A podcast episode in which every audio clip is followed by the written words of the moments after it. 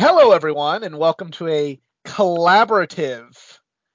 Would you say a a, a fatal four way or a three way dance? Yeah. Uh, triple feature version of the Geeking Out podcast. And the Four Sides podcast. hello. Hey. and the Big Lee's World podcast, who's probably the only one that's too lazy to record this. you just steal it from one of us, but um, And don't, for, don't forget, we've got uh, Noah, so also part of the Four Sides podcast, and Hudson. Boo. I love you too, Lee. So this is um this is something I'm pretty excited about because it's actually you know the three podcasts coming together. Because well, we all took a big trip this uh, at the time of this recording this past weekend. Um, so for well, I guess I should probably just and we should introduce ourselves for all the Four Sides listeners. I am the Athletic Geek. I am on YouTube uh, at Athletic Geek Space 89, and I have the Geeking Out podcast where I interview various local wrestlers, artists, and other podcasters like uh, well my colleagues here tonight. Yeah, for those who uh, listen to the Athletic Geek podcast and the um, the Big Lee's Worlds podcast and may have been living under a rock for a little bit, um, we're the Four Sides podcast. We kind of do a little bit of the same thing as the Athletic Geeking Out podcast does. Um, we like to also cover more of the indie wrestling shows as well and give them some love that they deserve. Yep, absolutely. For those that don't know or have the displeasure of not knowing, this is Big Lee from the Big Lee's World podcast. You can find us everywhere at Big Lee's World on Facebook, Twitter, Instagram, and at bigleesworld.com. Uh, well, my podcast, we talk about that wrestling. We talk about that mud show deathmatch wrestling. We talk about that heavy metal music. We talk just a little bit about everything because we just like to talk. And those are the best. Those are the best sorts of podcasts. Yeah, Lee Lee went straight into the plugs. I thought we were saving plugs for the end. Yeah. Brother, I'm always ready to plug. yeah, that's that's what that's who I learned my plug my uh, plug game from is uh, Big Lee. Got to get the brand across. Um, so we're all gathered here because we went to uh, Indianapolis, Indiana for the second ever Squared Circle Expo convention. And um, go ahead, please. Yeah, we- yeah, like you said, we went to Squared Circle Expo too. Um, we went last year. This is still kind of a a newer thing they're putting on in the Indianapolis area. Yep. Yeah. So- Two for um, two. Yeah, I went. Uh, I know Caleb and I went uh, last year, and um, I, I went the full weekend. Uh, I don't know if Caleb did, but I was really last year. I was very impressed with how smooth I felt, from my perspective, the convention went for a first-time convention. Um, I know for sure Caleb, and forgive me if Noah, Lee and Noah, if you guys uh, were also part of this. But I know Caleb and I both attended the first Starcast uh, back during All In Weekend, and that convention was like it was a fun time, but like a lot of Chaos. chaos. Yes, that, that that's probably the the best way of putting it is chaos. And I was, you know, I, I gave you know Conrad and everybody there the benefit of the doubt with Starcast because it was their first time putting on a convention, and sometimes, you know, you have ideas for how a convention should be ran, but you don't know what the actual chaos of running something like that is until you know you're actually kind of in the thick of it. So I gave them the benefit of the doubt for some of the miscues and the chaos that was there. But from my perspective, for Squared Circle Expo One, for it being a first time convention, I feel like they did a really good job managing things. Um, So That- I want to cut in here because I'm going to be a little bit harsher about this because I do know for a fact that while it may be their first wrestling uh, convention they did, the guy that runs it, I think his name's like, is it like Ed Alfonso or Ed, Ed? Ed Gonzalez, yes. Yeah, he also does Days of the Dead. Oh, okay. So he's not he's not new to the convention game by any means. Gotcha. Gotcha. Well, fair point. Fair point. I show no mercy. Yeah. um, violence for the sake of violence. That's right. Lee, were you at the first Squared Circle Expo, or were you just at the, this year's? No, I was there in the car with Caleb, Noah, and our good friend Ref Jerry, Jerry Yeah. Sanchez. Shout out to Jerry. Um, so, well, I mean, we. How was your experience with the first one? Because you know, I, I thought it was you know I I had a vlog on or have a vlog on my channel about you know how you know fun of a time it was to me um with Squared Circle Expo one and you know I really enjoyed it but uh, do you guys have a different experience with the first one? I overall enjoyed the uh, the first one, which, um, to be fair, the first one that we went to wasn't just that. We also attended the uh, Southern Sickness the Cup southern weekend. the Southern Sickness Cup. So uh, there were Rest some in peace, Southern Sickness Cup. Yeah. yes, there were there were some moments there that happened that, uh, not gonna lie, kind of overshadowed Square Circle a little bit. I mean, Dude got his nuts set on fire. I was getting ready to say it reminded me of that. Remind me of the burnt scrotum song from uh, the and Christian show with Mick Foley. well, we got to see it in real life. Ooh boy. I mean, I mean, once you've seen a guy get his dick set on fire, there's there's nothing that's gonna follow that really. Yeah. yeah. Yeah. Um, but okay, uh, the first one like was also um, you know, we had um, we had the VIP passes for the first one as well, and those, you know, we're, whether we're talking about Squared Circle one or two, um, the the the VIP pass, if you can afford it, I, I I would highly advise you get it because it is just a godsend to have. Okay, so we didn't. We just had the uh, the general mission weekend passes. We didn't do the VIP. So I guess my 'Cause we're question to cheap. you- yeah, Yeah. yes. Uh, my Well, question to you is what what's what were some of the differences that you received that we may have? Um, the VIP, well, you're supposed to. Sometimes, like depending on who it like was working, you wouldn't they they wouldn't know. But for all the big guests, they they knew. Um, you're supposed to get front of line access. So I know it's kind of shitty, but it's a perk you pay for. So Yeah. basically, if, if there's somebody who didn't have VIP and you had a VIP, you would be able to jump them in line. Shitty if you're not the one with it, but I mean, I mean, if you're willing to pay the extra price, then Yeah. I, I think it's a fair perk, honestly, If you're paying the money, especially Yeah. with how much those are. You know. Right. Um, I'm, I'm gonna let everybody on. I didn't pay for the one this year. They had a raffle for one. Um, last year, and that's how we we got. That's how we got got it this year. Was they did a raffle at one of the VIP after parties for a, a free VIP pass, and we got it. So that that was So- helpful. The So some of the you, other, so you got this at you got this at a VIP party, right? yeah, it's uh so some of the other There- perks you There's another perk of having the VIP then. yeah, there's a there was a VIP after party with just you know some of the.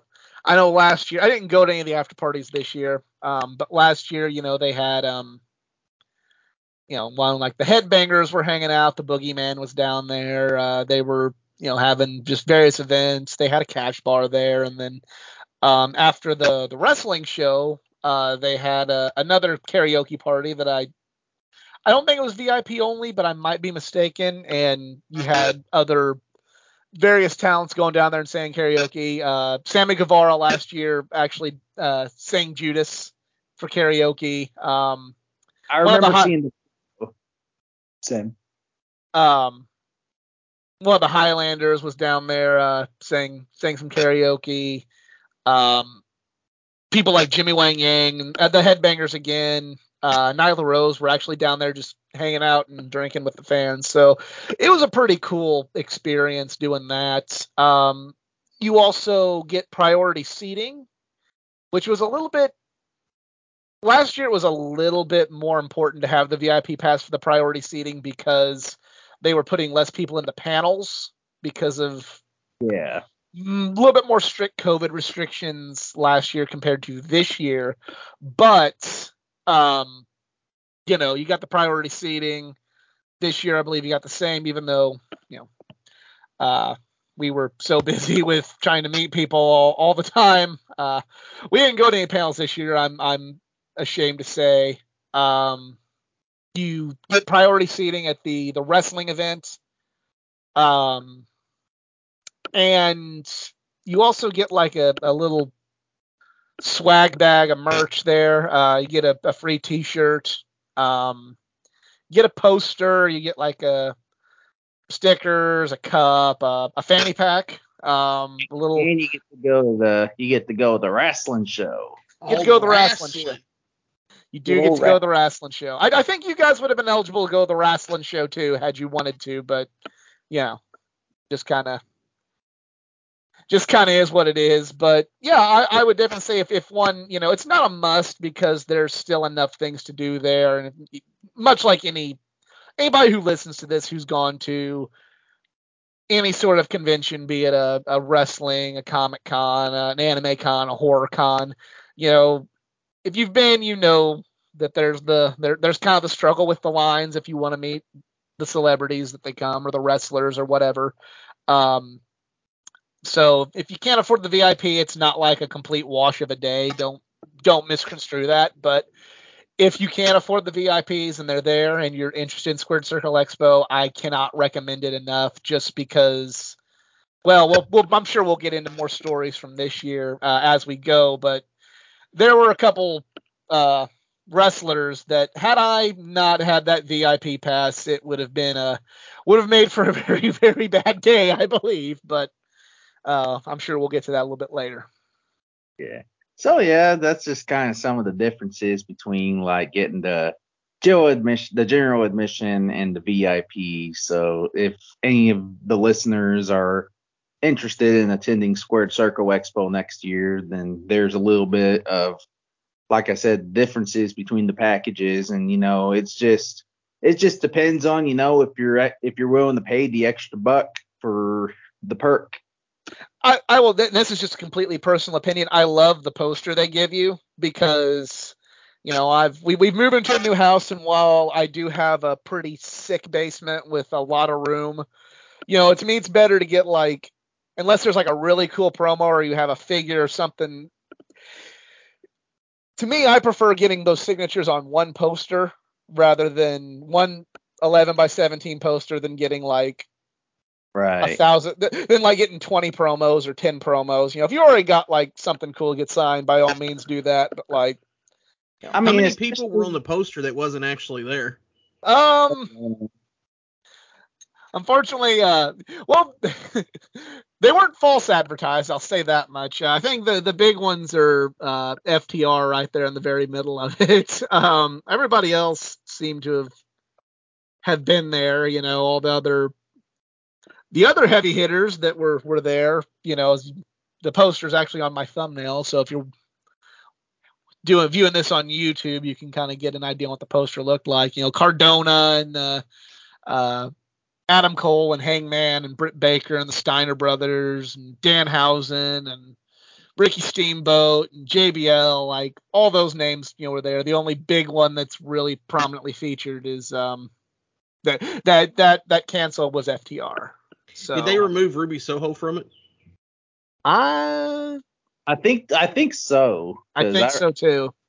I, I remember remember- seeing her on it. Yeah, because the last poster I seen them post didn't have Ruby on it, so I think. Yeah. Uh, I and like and FTR like canceled like two days before, so it was probably like way too late for them to remove FTR. right because um, they already got the posters printed and everything. So Yeah. um, yeah. I think the only like the only name that was advertised to be there that, uh, in my opinion, holds any kind of maybe a little significance. I didn't see, and my good friend Noah here brought this up to me. Uh, didn't see Dalton Castle there. Yeah. I Did- forgot did that he was supposed to be there. So I mean, that's no disrespect to Dalton Castle, but I I did not I I. That's the Yeah. one. The one thing about this convention is it is they bring so many guests. Like So You're- yeah, and then you get Dalton Castle gets lost in the shuffle. I mean, it happens. Exactly. Well, even but on the flip side, you're gonna find somebody you like. Are you, you know, at, at least that's that's that's my view on it. Is hey, do you like new wrestling? Do you like AEW? Well, there's you know Britt Baker, there's Hangman Page. You know, last year they had Dustin Rhodes, and you know last year they had um, and this year you know Sammy Guevara, Darby Allin was there. Um, but you know, hey, okay, you don't really like AEW. Uh, you like old school wrestling. Well, there's Ted DiBiase. There's the Steiner brothers. Ricky Steamboat's there. Lex Wolfie Luger's D. there. Wolfie D, yeah. Um, you're an Attitude Era fan. Well, last year they had Kane. This year they had the New Age Outlaws. They had Rikishi there. Um, you're a ruthless aggression person. Well, I mean, they had Carlito and they had, um, you know, JTG and Maybe you know, so like there's there's a wrestler that somebody like regardless of like where you kind of fit into the wrestling fandom, there will be somebody there for you. I know at other conventions, you know, I hear people like, you know, I don't want to see these old timers. I watch AEW and you know, okay, then they're a little upset or, you know, uh, I don't I don't want any of these I don't want these, you know, flippy bullshit guys, you know, old school wrestling's where it's at and then you're kind of mad that, you know, the convention only brought in AEW folks. So I feel like this like really has something to offer every wrestling fan in terms of guests. But yeah, I, I second that. Very good variety of people. So feel like now we got to talk about who all we met and Yes.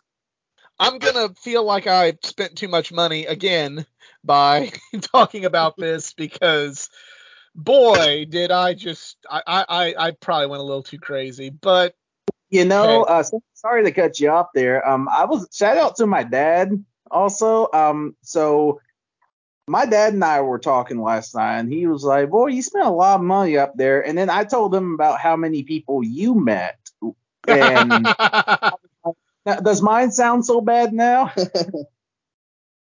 to be fair, I, I I saved uh, I put a lot of money aside for this. Whenever it comes to conventions, like I when I have like the convention in mind, it's usually like, okay, I'm gonna take part of my income tax return, I'm gonna stick that in savings, and we're just gonna wait. Yeah, I mean, mine was probably my tax return plus maybe a couple extra hundred. That's what I So, did. sorry to me. Yeah. I used the tax return for the squared circle trip. Um. So, who wants to start with this one? Because there's like we're gonna have a shit ton of people. um. I can because I think I met the least amount of people. Go ahead. So uh, I started off with meeting uh, Chris Van Vliet, and um, he was cool. So he does, you know, he interviews everybody off uh, in wrestling with his YouTube channel, and uh, being in media the way I am, I got to have like a nice 20, 25 minute conversation about just tips he had for me going into college for this, and just like how to better like my photography and just good long lessons uh, in the world of media and he was only ten dollars for the photo. Yeah, I felt bad because more people weren't going up and talking to him. He That's was I- because good. nobody knew who he was. Well, that's probably- Unfortunately. yeah, uh, yeah, unfortunately.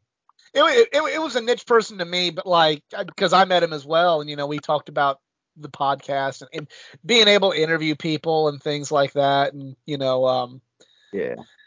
Good I interviews, bad interviews. You know I told him a story about I had an interview with somebody on the channel and it, it just did not go well, you know, because of my own screw ups, and then you know he's kind of like, hey, I've don't feel bad. That happens. I've tried to interview these sorts of people and had similar stuff happen. So don't don't beat yourself up. Don't let let it get you down. So yeah chris is a great dude um yeah, I mean, I mean, nobody that I would like personally pay to meet, but you know, just kind of standing there and listening to him and Noah talk, and just being able to kind of just observe all of his input and stuff was a was a good experience for even me. it was a good experience. And then next I met uh, the Good Brothers, which it was kind of an impulsive decision because as I was putting my list together, I didn't think I was gonna meet them. I and kept then- forgetting about them on the list i'm like oh, oh i gotta meet the good brothers Conventions, impulsive decisions, what? Yeah, I think it was. I was talking to Lee before I did it, and Lee was wondering, I think, where they were. I was like, well, okay, well, if I'm going to go venture, I'm going to go meet them. And it was a good $40 spent because they were really chill. Yeah, at they were first, cool. at first, uh, with Karl Anderson being in the New York Fire Department hat with the sunglasses, I thought he was Colby Covington. And I think it's the funniest thing. Um, I didn't realize because I was piggyback off of that because I also met the Good Brothers.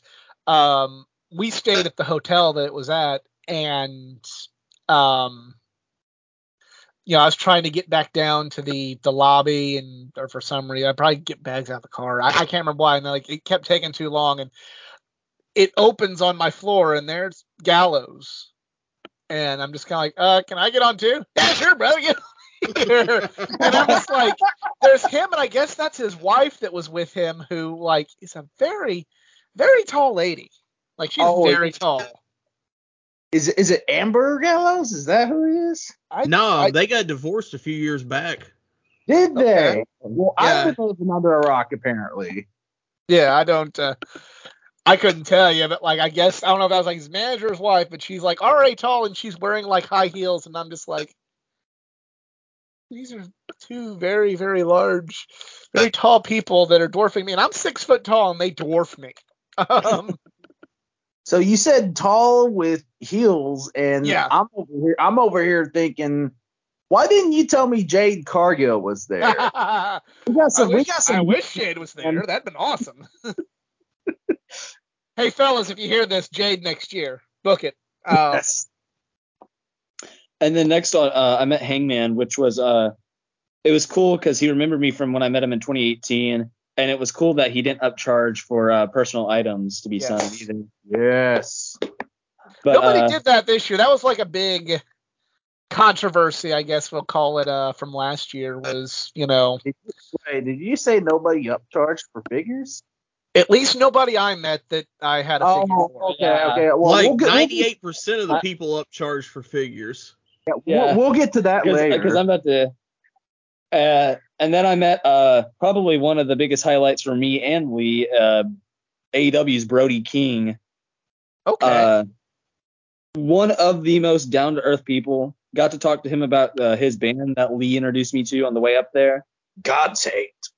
and uh got to just talk to him saw the drawings he was doing on his like tablecloth and he was really cool down to earth That's another thing I thought was cool was kind of some of the talents that weren't getting when they weren't getting as many people coming up to their tables. You just see them drawing, and you get got to really see how creative a lot of these guys are outside of wrestling. yep yeah. Um, I know CJ uh, was in line for for Britt Baker and uh, can attest uh, attest to uh, Brody King's uh, down to earth and just how uh, very humble and kind he is, just from a small interaction they had while the good doctor's line was curly queuing out the door, and unfortunately it made it hard for Brody to get back to his table. speaking of britt baker i uh i already have a photo uh with her from the last uh squared circle expo. So i got uh the aew figure that i bought from caleb signed and on the upcharging of figures she only charged 50 for it Yeah, that's reasonable. which is reasonable. Uh, but the I also met Sammy, and I met him back when he was in Cape Girardeau, so I only got the figure Same. signed. It was a si- it was a sixty dollar, which was a a little a little harsh. not as bad as uh, we'll get to them. Yeah. Right. Um, and then I think like for photos wise, that's about it. And everybody that I met, I did like talk to a few other people. Talk with Ted DiBiase for a little bit, and he was down to earth. Uh, got to see Killer Kross put somebody in a chokehold and almost poor guy it looked like he was dying. Um, I didn't. I I ended up meeting Killer Kross, but the first like I'm not used to seeing him with hair, so the first thing I said when I looked over there, I said, "Who's tattooed Tim Tebow over there?" That's what he looks like with hair. He looks like a very other than the tattoos, he looks like a very very like you know just clean cut young man with the with with the hair, but like without it, he looks like you know Killer Kross. So in my opinion, Um, he's smaller on TV too. So it was really weird to see this big ass like buff guy compared to what I'm used to seeing him on TV. So we met, or Lee and I, at the uh, the All Out Joey Janela's post party, whatever it was. Um, Janela We Palooza. Janela Palooza. Thank you. Yeah, um, we got to meet Killer Kross when he had the bald head and everything, and for and free. for free with admission to Janela Palooza. But um, you can ask Lee. I've told him this probably five too many times, but um, going into that, I for some reason I thought Killer Kross was going to be a mega douche, but he was actually probably one of the coolest dudes He's ever. really cool. Oh yeah, he told I I had on my my New Japan jacket. He's like, oh hey, really cool jacket. Like he's he's like he was like nice, but he's like very quiet. He's like, you know, hey, cool jacket, man. Yeah, he's a very like silent guy. The one thing I wish we would have done because you know we mentioned uh, Chris Van Vliet. Um, there's a video surfacing of of uh, Cross and Chris, Chris Cross, I guess, um, were working out together, and uh, Killer Kross does a spot on Jesse the Body Ventura impression. Like, and then does the voice, the enunciation, like the the the phrasing, like everything, like perfect. And if I would have thought about, it, I'm like, can I get some of your Jesse Ventura? I'll have to look that up. You have to send me a link to that later. I will. That was that all you had for your uh, Uh, for like meeting people, and yeah, that's about it. Okay, Lee, you've been kind of quiet. Well, how about you go next? Oh, sorry. So for those, well, I don't think it was recording when it was telling. Like, I just took some uh, tums because uh, I'd made a sandwich before we started recording, and I took a bite into it and found out that the lunch meat had mold on it. So Oh, yeah, so Mm. I'm not the overly the happiest at the moment, especially considering everything was supposed to be fresh and in date when I bought it. So Sam Walton, the ghost of Sam Walton, don't make me get the Ouija board out and us have a talk. So I mean, mine's Don't probably a little bit different than everybody else's because uh, I I just went with a few people I wanted to meet. You know, I really wanted to meet JBL, which I got to meet first. I had a talk with him. You know, he talked about St. Louis. Uh, I got to meet some of the ECW folks. Got to meet Sabu. I got to meet uh, Shane Douglas. I had to sit here and think about it. Uh, see who else? They were really cool. You know, I'm sure by the time this uh, drops, make sure that uh, on April 30th you go out to the AC Brase Arena in Cape Girardeau, Missouri for CCW Homecoming to uh, go get your chance to meet Sabu as well. He'll be in the building there, so make sure you stop by and uh, get those tickets and get that meet and greet for him. That's what you call a plug, Caleb. Since you haven't done it yet. good old Um, So from there, uh, we went into the main room. I'm trying to remember who all. I talked to Bro- I talked to Brody King for probably about a good 15, 20 minutes, just because uh, I'd met Brody before. You know, I've known Brody's band for a long time, God's Hate. Uh, I'm trying to remember. Uh, I think if I remember right, his uh, drummer, I want to say it is, also played in Twitching Tongues and Nails. I think that's who. I think that's which member it was, but at least one of their members played in both Twitching Tongues and Nails. So we kind of talked about that with him. Talked with him about the touring schedule. Talked to him about his uh, figures being discontinued because Figures Toys lost the license to it. So uh, talked with him. Like I said, for a while. It's always good to talk to Brody. Uh, probably the only person here that had a solid experience uh, meeting was it. I know him as LAX but uh Pride and Powerful or Powerful and Pride, Santana, whatever it is, Santana and Ortiz. I got to talk with them. Uh, I'm sure as we get further into this and get into the stories, I think I was the only one that had a positive interaction. They talked with me, I talked with them. Like it was cool. They weren't like short or rude or quiet with me, but then again, most people aren't. Uh, from there, I'm trying to remember. I think I met uh probably met the Good Brothers then. I think let's see, we met the Good Brothers. That was cool. Just quick. Uh, met the Hex, Allysin Kay and Marti Belle. Uh, I know Shannon Young's quite jealous that I got to meet Marti Belle. It's one of his favorites. So shout out to Shannon Young and the Podzilla crew. It's okay to be jealous. Um, from there, I'm trying to remember who else that day. I know we met Shazza McKenzie. Talked to her for a good solid 10 minutes you know, attractive lady. Noah was quite nervous to be around her, as he is with most females, but that's another story for another day. Wow. Um, I love you. Lee. Let's see here. Who else? We met Britt Baker, got the figure sign. And The then I guess yeah, the blood figure sign, which I will say from other conventions till now, you know, she used to not upcharge for signing the figure, but she does charge ten dollars extra now to upsign the figure, which kind of was sad. But I'm not a big figure person, so the few that I have and uh, get the blood figure signed because, as anyone knows, I'm a blood and guts kind of guy. So we did that. Uh, Saturday, let's see here. Met Blue Meanie. Met uh, who else? Met uh, yeah, Hangman. But uh I'm trying to think if there was anybody else. I think for me, honestly, like I've been doing this for a long time, both in front, you know, within the crowd and back behind the scenes. So a lot of folks I really want to talk to was just people I had worked with previously or friends of mine that were there. You know, shout out to my boy Tim. You know, his wife's going through a little bit of stuff right now, so hopefully she gets better. Send those positive vibes your way.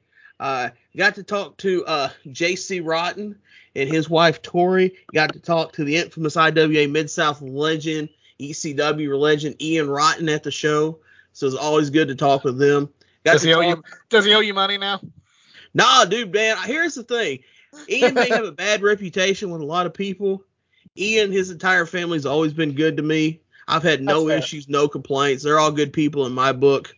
And yeah, that's a whole other. There's a whole other podcast I could probably do about people in the business that people think are terrible, but they're really nice, and the people that you think are great people in this business are some of the worst trash you'll ever meet in your life. So I mean, like I said, with that, like the Rottens have always been good with me, and I have nothing bad to say about them. Uh, it was good to see my buddy Scott Wool up there, uh, working the security, making sure everybody was safe at the Adam Cole line. So it's good to catch up with him, and then uh, we got to see Mikey, promoter of Black Label Pro, and his friend Tyler. Good to talk with them about the business, kind of behind the scene things, things of that nature. And uh, everyone else that came up and said hi or came up and talked to me, and I had no idea who they are. You have to remember, like, I'm extremely tired and work constantly. So if I look like I have no idea who you are don't remember, you just have to send me a, you just have to say who you are because I usually don't remember.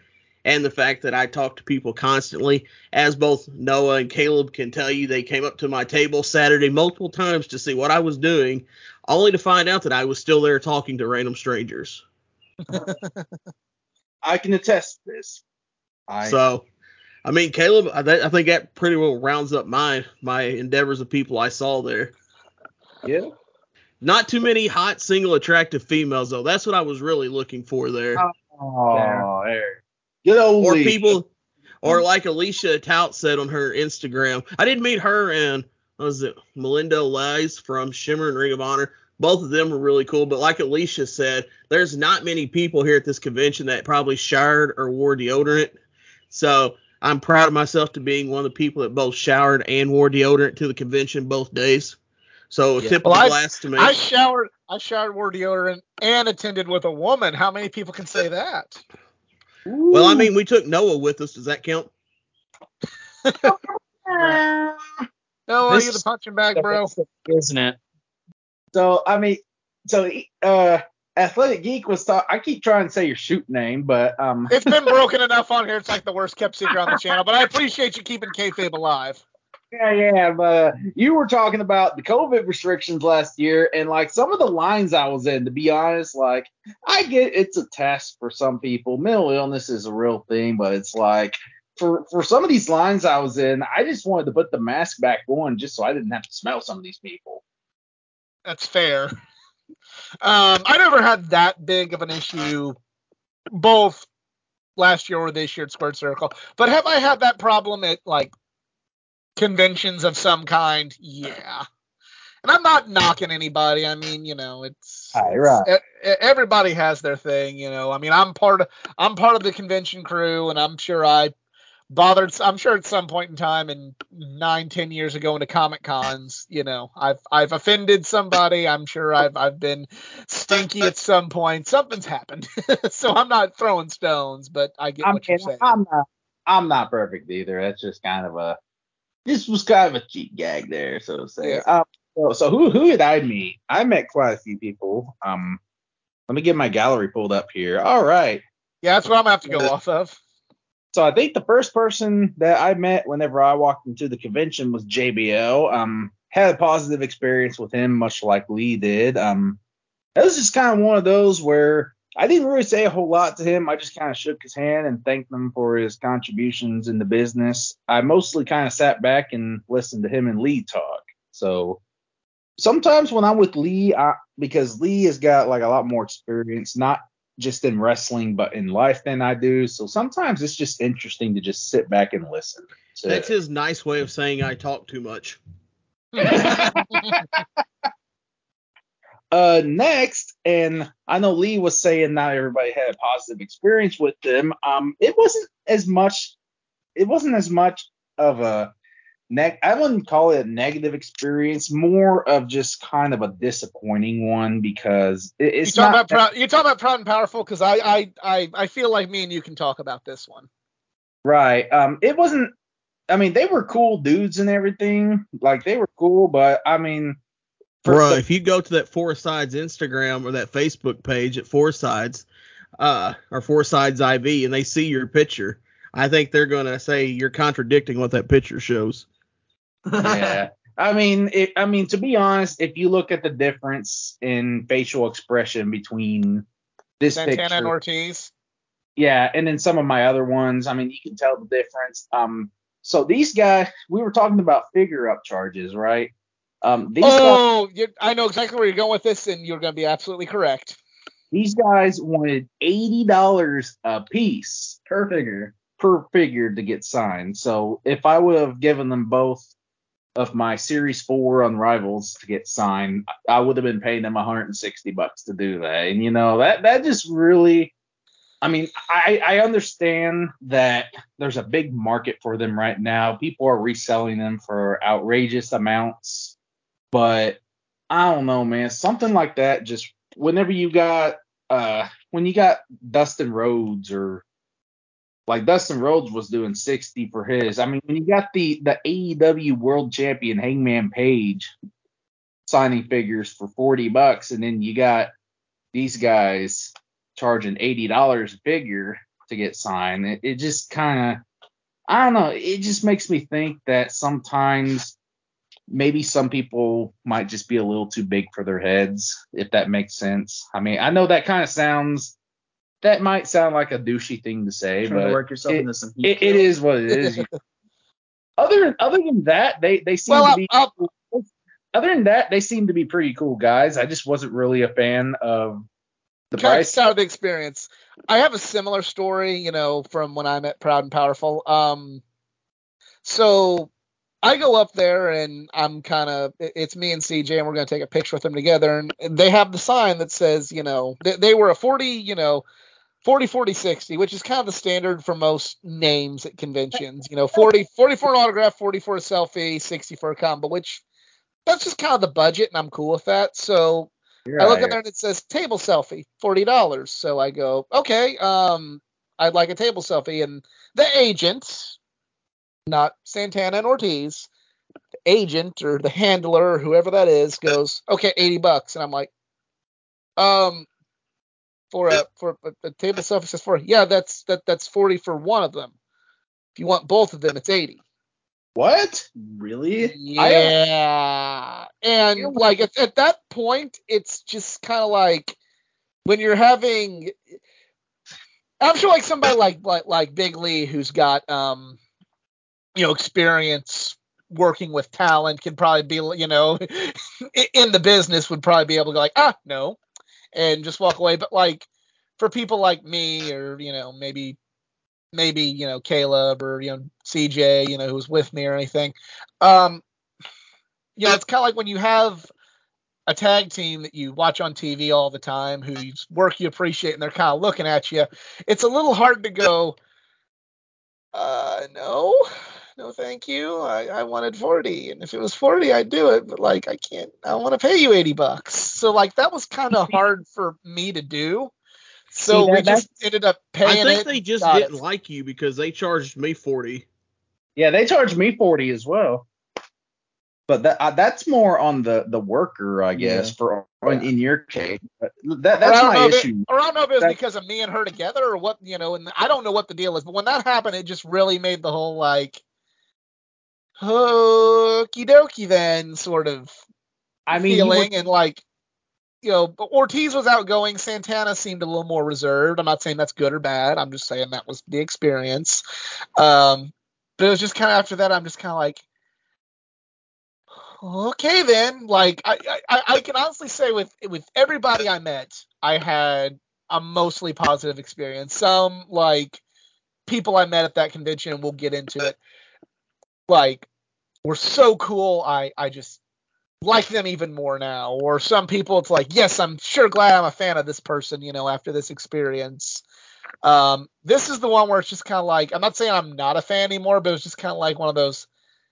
Oh, like that was just my experience. Just like, oh, So what you were saying about the going up to them and being like, eh, I don't want to pay this price, but I don't know if as a fan I could say no. That that's kind of where my issue comes in, you know, is because like like I understand business is business, but you know, there were a lot of these um AEW talents and th- there was a price list for pretty much all of the talents that were going to be at the convention and I'm pretty sure the only ones that didn't get revealed by the time the convention was happening were the AEW talents. Uh, so that that Yeah. just really you know, it's like in a way, I mean, if a person wants to impulsively spend that much money, that's on them Yeah. too. But in a way, that that kind of it kind of just kind of takes advantage of people in a way. I mean, with the eighty dollar figures, like like 60 60 is okay, you know, that's biz. Like I said, business is business. But I mean, eighty dollars per figure, that's it's just where I draw the line, you know. that was my complaint is you know they were they were revealing everybody's prices like the week leading up to it i wish there would have been some like if they would have just been honest and like hey this is going to be the prices i would have brought the money because this trip was paid by my taxes this year and i had the cash but i only brought thinking it would be maybe 40 40 60 for santana ortiz or like 40 40 80 with memorabilia for both not 80 each on the figures Yeah, and you know this this isn't necessarily this isn't necessarily a squared circle issue. This is Yeah. more of like the agents themselves. Yeah. I yeah, that's it. May not even be the talent. You know, it could be one of those. Hey, we're booking you for these things, and we're gonna get a cut. So we're gonna put this price here. If you wanna, Yeah. you wanna get. You want to get the money that you're going to make and get and me get mine too. You're going to charge this, or Right. gonna, you know, Right. For so for for if any of the guys that run the Squared Circle Expo are listening to this, don't, don't think I'm knocking on you guys because I'm absolutely.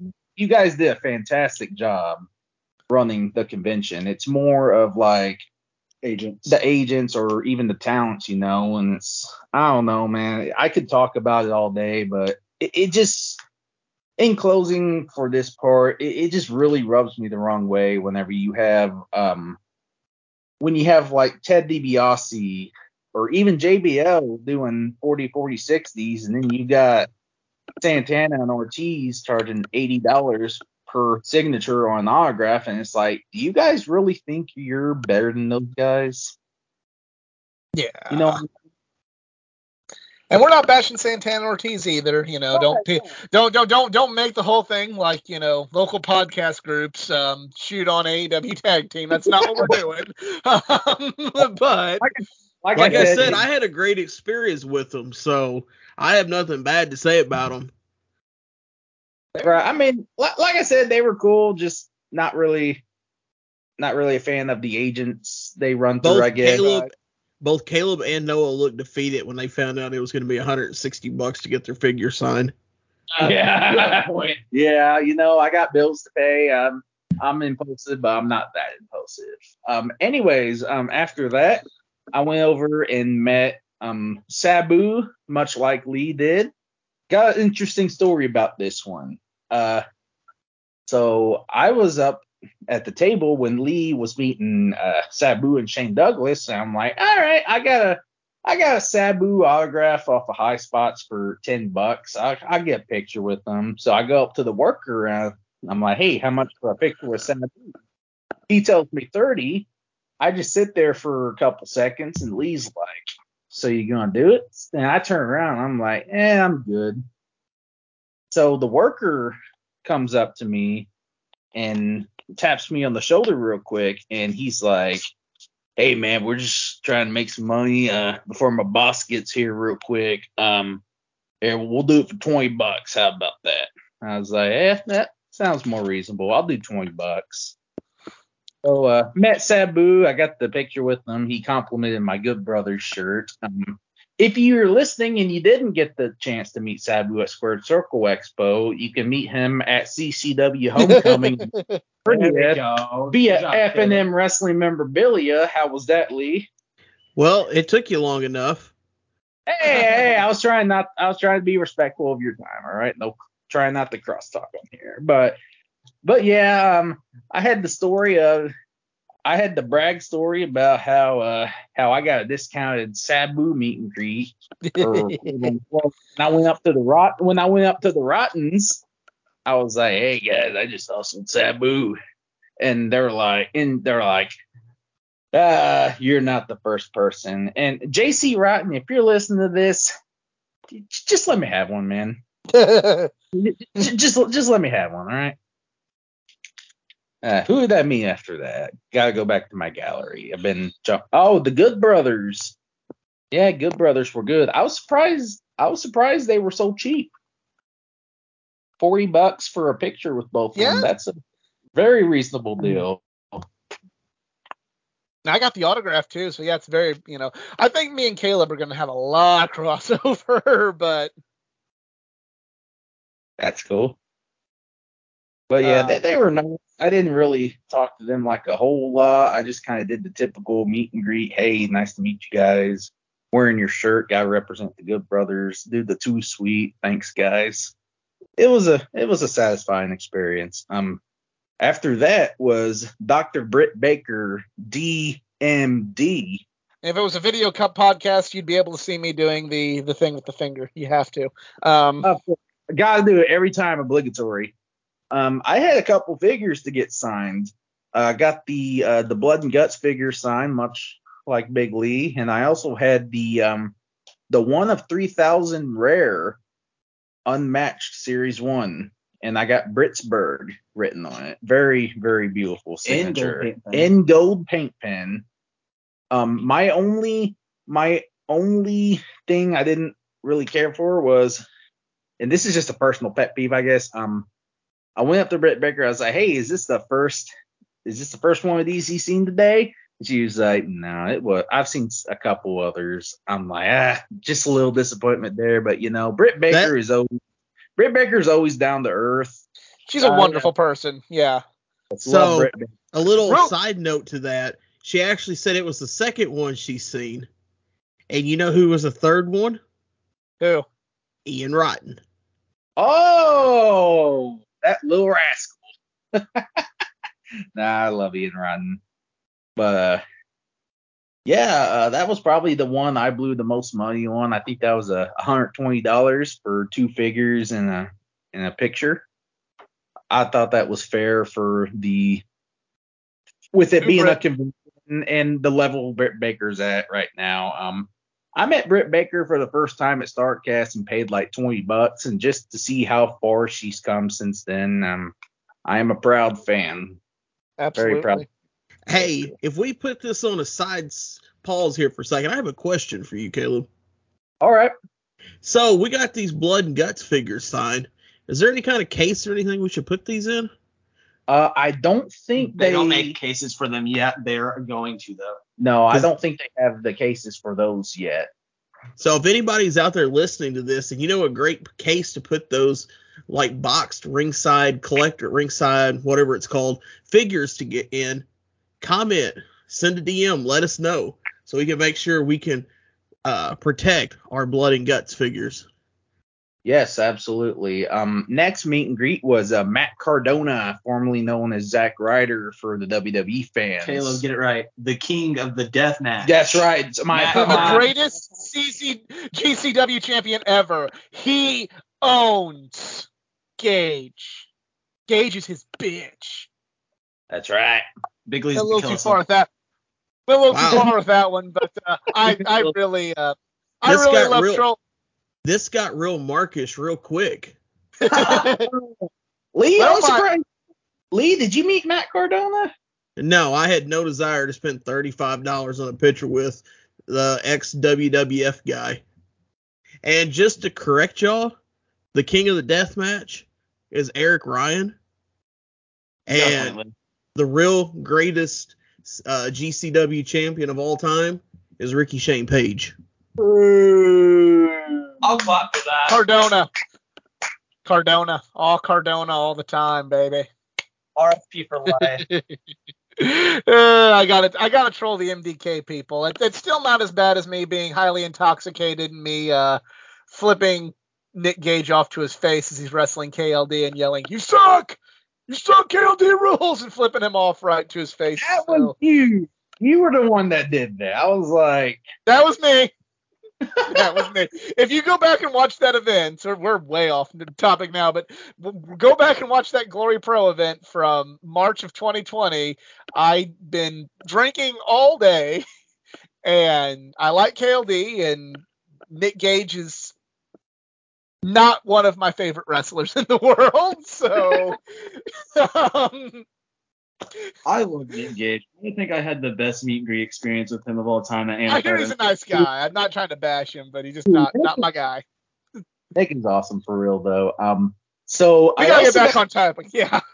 Yeah, I also got to see some of the uh, some of the local talent wrestlers at the Squared Circle Expo. Uh, ran into uh ran into this kid uh, named Don't Die Miles. I don't know if any of y'all have heard of them or Uh-huh. not, but uh, yeah, Miles is a very talented wrestler. Saw them at Zero One USA uh, right before Lee started going with me. So been been following them for a little bit. Um, talented, very talented. Be on the lookout. Um, so I was scrolling through some of my autographs I got. Uh, on the day two, um, probably the best meet and greet I had at the Squared Circle Expo, in my opinion. Uh, Johnny Gargano. Hmm. yes. So uh, Johnny Gargano was one of those guys. He'll talk to you for like 10 or 15 minutes, and then if you want to go back and talk to him for another five or 10 minutes, he'll do it. He's not like most of those guys that'll just, you know, try to end the conversation with you, and keep the line moving. Like he'll actually, he's like he's like the the young Mick Foley, so to say. I'm gonna I'm gonna roll with that, see if it when it comes to meet and greets. But uh, I was telling Johnny how I was doing how I was doing ring announcing for these past three weekends because we had uh, two CCW shows and then I had the American Hostile show and you know it was just nice to get to relax and well maybe not so much relax but you know just be a fan for a weekend and he gave me some pretty good advice and said he said something in regards of hey, I'm still a fan after 15 years in the business, and just don't ever forget that you got into this for a reason because you love wrestling. Don't forget you're always a fan at heart, and don't stop what you're doing. That's awesome. I know. Well, I'll get to my Gargano story when we when we get to mine. I don't want to keep hijacking everybody else's, but But you know, um, it, it's just one of those things. He didn't have to do that, but he did. Yeah. So that, Yeah. those are those are words that'll, like Johnny Gargano fan or not, those are you gotta respect that, and those are words that'll stick with me for, if not forever, then definitely a very long time. awesome. So next, awesome. yeah. So next, I got to cross off J E double F J A double R E double T Jeff Jarrett off my bucket list finally.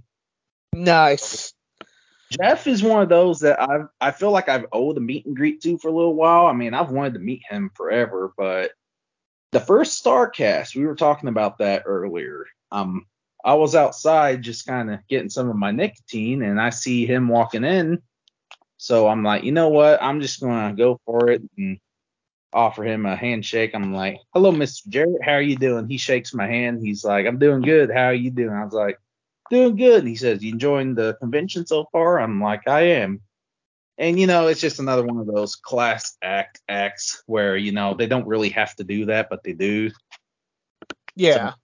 Jeff Jarrett was the same here, big class act. Um, I guess the person that took my picture got Karen Jarrett in the picture too, so that's kind of a bonus, I guess. Nice. Uh, my next one was Rikishi, and uh, Rikishi was pretty cool. Um, as I described to Lee, he was kind of a, a Booker T situation because we were talking about like how Booker T was kind of a dick, but like when I when I met Booker T, Booker was actually pretty cool to me, but he got pissed off at the the person taking my picture because they didn't know what they were doing. this is kind of with Rikishi. He got a little upset because the person working his table was doing something else. I think they were trying to get Danhausen's table moved. So eventually he was just like, screw it, man, hand me the phone, I'll take the picture. So mean, he wasn't going to stand up for him anyway. So I was cool with like taking a selfie with him, just kind of getting down to his level. So he was a Yeah. cool dude. I've, always wanted to meet Rikishi.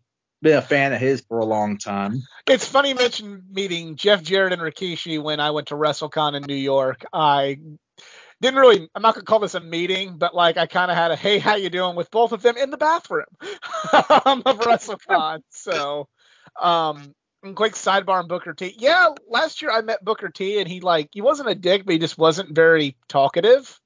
But then I um and which was disappointing because I'd met him a couple years earlier at Lexington Comic Con where Booker T was just awesome, and he was like up and talking to everybody, kind of like Gargano, just talking to everybody. Especially like he'd have, he was showing little kids wrestling moves that you know would come in his line, and he was the cheapest like wrestler on the floor then. So like when he was more expensive and not quite as outgoing, it it disappointed me a little bit, but I still have nothing but good things to say about the the five time WCW champion. Yes. Uh, my next one was a Hangman Page, and he had the AEW World Title with him. So I was like, eh, you know, since he's not up charging for figures and it's only twenty bucks extra to get a picture with him, why not? Yeah. And nothing but good things to say about Hangman Page. Uh, that is uh, that is my dad and I's wrestler because um I tell this story countless times. When we were down in Ring of Honor in Nashville in 2014, he was uh he was one of the guys cleaning the ropes. I think he was part of the decade or something. I think that's Yeah. what it was. called. Yep. Yeah. So um yeah, he was part of the decade just kind of as one of their uh I don't know what to call it right now, but he, he was very new in the business and just much like Britt Baker, to see how far he's come since I first seen him is just outstanding. And that's probably my dad's favorite wrestler right now is Hangman Page. So uh, one of these days, Dad, if you're listening, we're gonna get that picture together with him. That'd be really awesome if you guys got to do that. Absolutely. Uh, Anna J was next. Anna J was cool. Uh, had to teach her how to use a paint pen, but interesting, interesting experience there. But you know, nothing bad to say about her. She was cool. Got my got what I paid for. So, um, impulsive buy was Ted DiBiase, the Million Dollar Man. So I give him one of my early '90s trading cards of him putting a dollar bill in I think Virgil's mouth, and he looks at that, and then he looks up at me and grins and says. I had somebody pay me forty dollars earlier to put money in their mouth. so it was cool to it was cool to see him in character. that was. I wish I could have seen that. That'd have been awesome. uh only complaint about my picture is they didn't whoever was taking the picture didn't really get a whole lot of the million dollar championship in it, but you know, what are you gonna do? I got to beat him. He was cool. Um I, think I Johnny had the Drip same problem. I had the same problem in mine. John Johnny Drip Drip or John Morrison was next, and you know I, I got a little bit of heat with Noah here on this one. photobomb of the year by me in this one. So uh, I was talking to this guy who You just still got owe him money for that. Yeah, he still he still owes me what was it, fifteen bucks? Is that what we decided on? and so I'm talking to this guy who has this like replica AEW uh, world title with the white stripe, and I was asking him why he got the white stripe uh, on it, and he said he got it from Pakistan and all that. And I I look over to the left where Caleb is with uh, Morrison, and th- this guy is like like framing his photo. I'm like, there's a perfect gap in the middle. I am taking this opportunity. So I turn, hands my pocket, just kind of give a little grin, and I take the photo, and I just go back to my conversation. and it, it took Caleb about an uh like 30 minutes to for him to look at the photo to realize it, but so I technically got a photo with Morrison this uh, this past weekend. So thanks, Caleb. Yeah, I'll be waiting for that fifteen dollars. um, so uh, Johnny was cool. Um, the 1st Mhm. time I took the picture with him, he didn't seem to think I looked happy enough, or maybe he just realized that uh, Noah was being an asshole, so he was like, eh, "You gotta take another picture." Um, so I kind of got a little bit of a mini hustle on this too because um, the, the worker at the table was like, "Here, you want to hold one half of the SmackDown Tag Team titles on your shoulder?" I was like, "Yeah, you know that might make my smile a little bigger." So got to do that. Um, I did not buy one of the uh, the autograph dripsticks though, so yeah, I did. I missed out on that. I guess. I don't know. I, I never understood that, but After seeing his autograph this weekend, I'm kind of upset I didn't get an uh, figure signed by him. Yeah, you can go Yeah. on high school. I think the last time, I think the last time I checked, he's got um or High Spots has got autographed John Morrison figures for like fifty bucks, but the shipping is Yeah. kind of a little. That's eh. how they get you, yeah. Unless unless it's unless it's on the virtual gimmick table, you know, and you get the free shipping.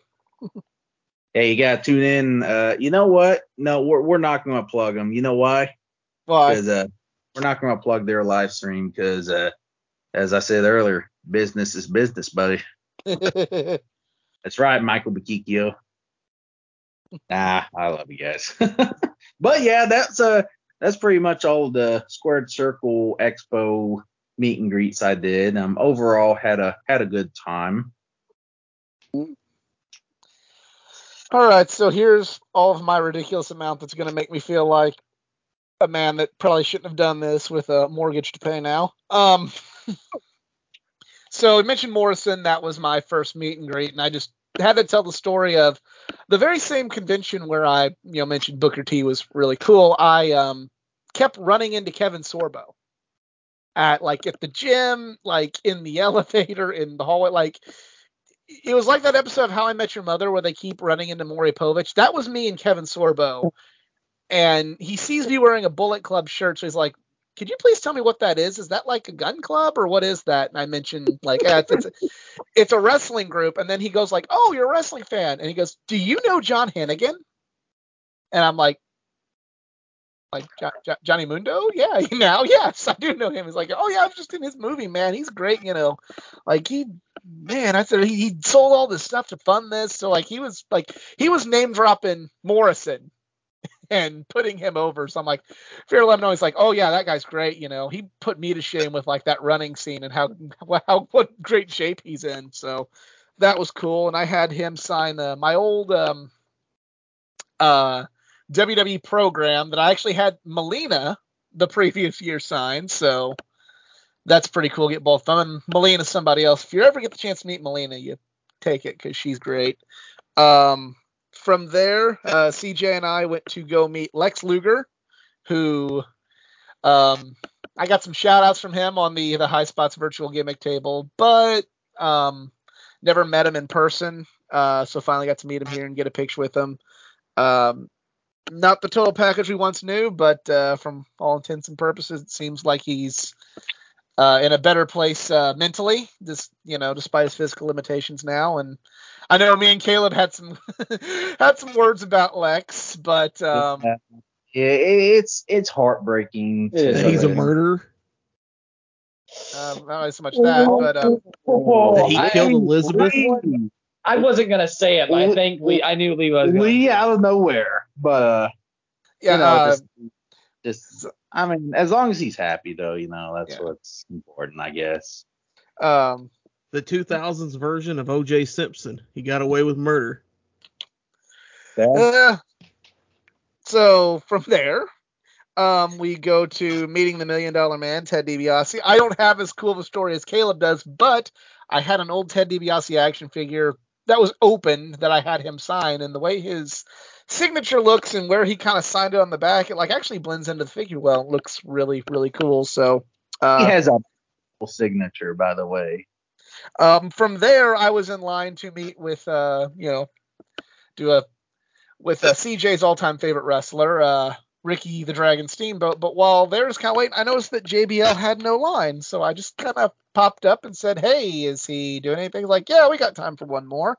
You know And, what? um, I'm, sorry. I forgot to mention I got a pro photo op with Ricky Steamboat. He was cool. Ricky Steam. That's one. That's, that's one of the ones I've been wanting to meet for a long time. Um. Also, thank you. Uh. Thank you, Athletic Geek, for hooking me up with the Ricky Steamboat autograph. Yes, yes. That's why you should always uh, keep an eye out on the Just Us Marks uh, Wrestling Recap Show stream to see when we are doing our next pay-per-view giveaway. Plugs, baby. plugs, not just for your hair. Um, and really cool. Like JBL is like I mentioned earlier. There's the guys that you know, I and girls uh, that I met. That's like, wow, you know, you just have like such a better. You like them more after meeting them. JBL is one of those guys. I can honestly say JBL is probably top ten wrestler I've ever met in my life, and that's legit. He was one of the coolest guys to talk to, and he had a baseball jersey on that said Monarchs. I was unfamiliar with that, and I said, you know, can uh, who are the Monarchs? And he's like, you know, oh, this is a Jackie Robinson jersey. This was his Negro League um, team that he was on, and I'm just like, and there's another lesson, and don't judge a person based on a few a few factors, because I'm like, oh, JBL, from what is kind of known about JBL, I didn't expect him to have a um a, a Negro League Jackie Robinson jersey on, but that's what I get for assuming things because he had it on, and there you go. Uh, oh yeah, I mean you hear a lot. You hear a lot about JBL through the IWC and stuff, but you know, just meeting him, like you said, I've earned. The IWC is trash. Yes, indeed, indeed. Um, but yeah, I've earned that much more respect for JBL. It's trash, but we're all kind of on it right now as we speak, so it, I it do is. not identify with that cesspool. Thank you very much.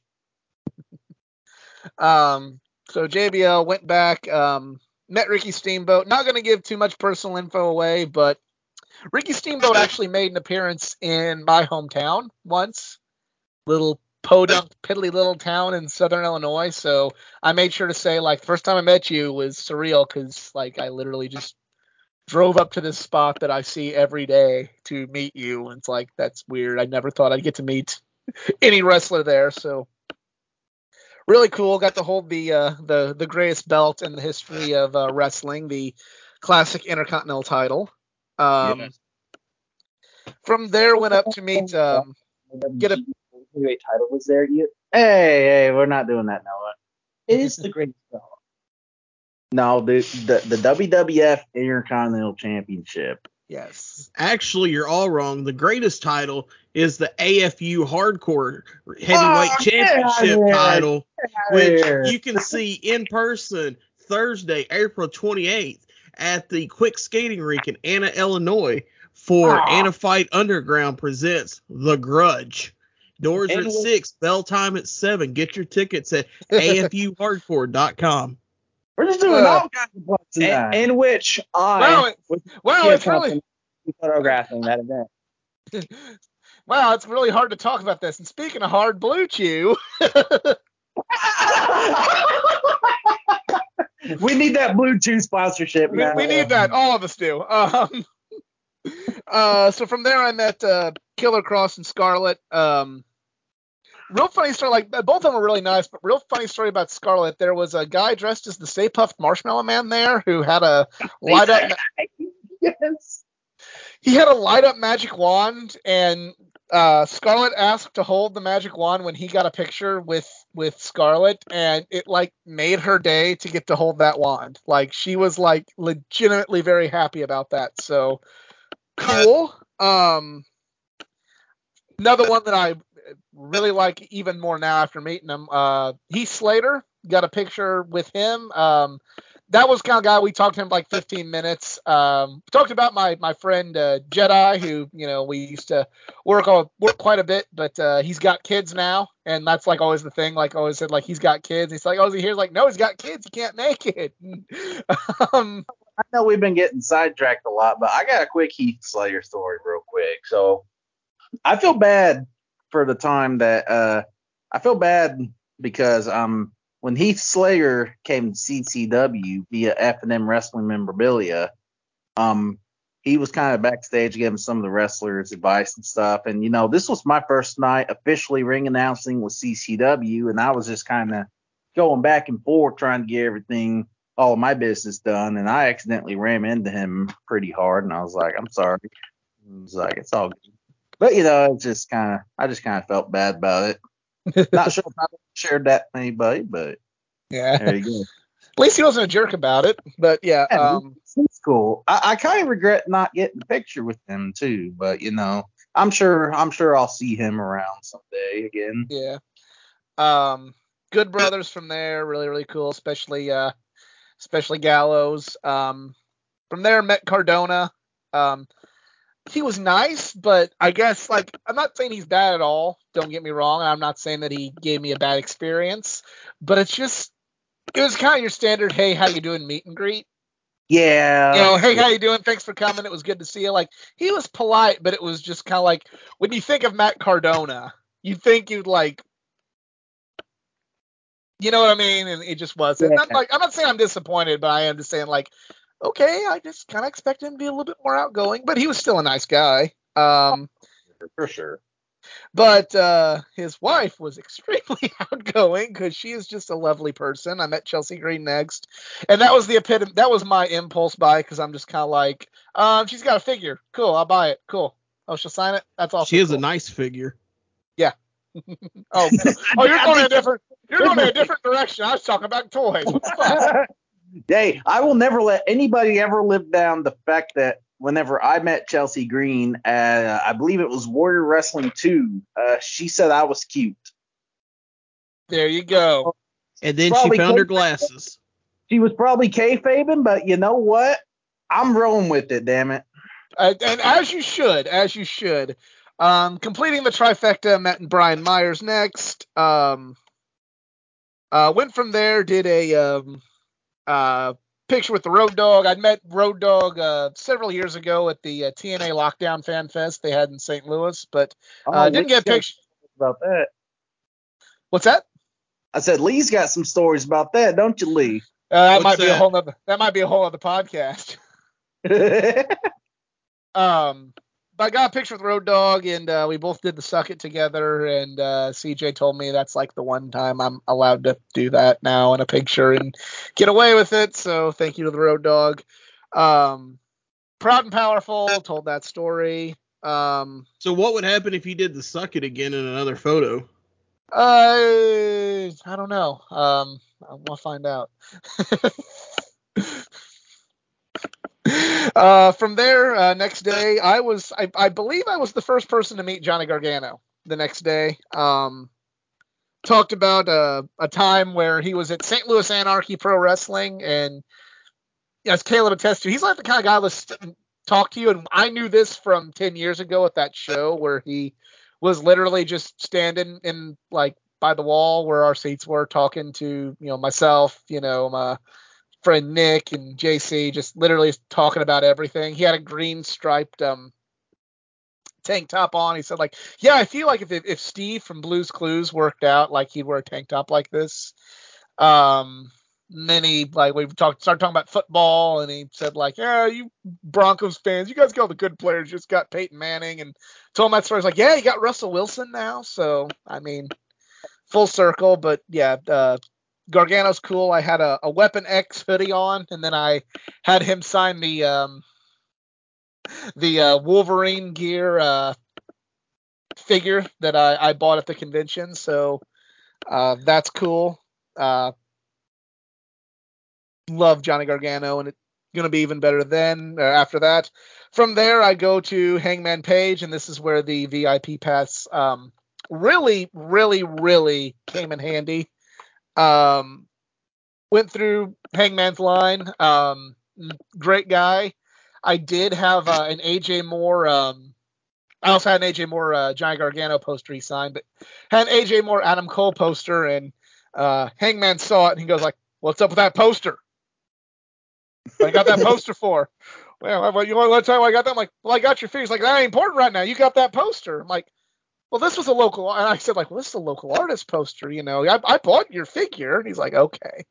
And then I could tell, um, see where his stitches were from when he got busted open the night before. Um, then felt bad. I'm like, hey, how you doing today? He's like, uh, I'm in a lot of pain. I'm, I'm really not doing very good. I'm like, how? He goes, what about you? I'm like, I feel worse now that I asked you that. so, um, but it was what it was. Like he was great. Like you know, he was just messing around. Uh, Hangman was great, and then from there, I then go to the next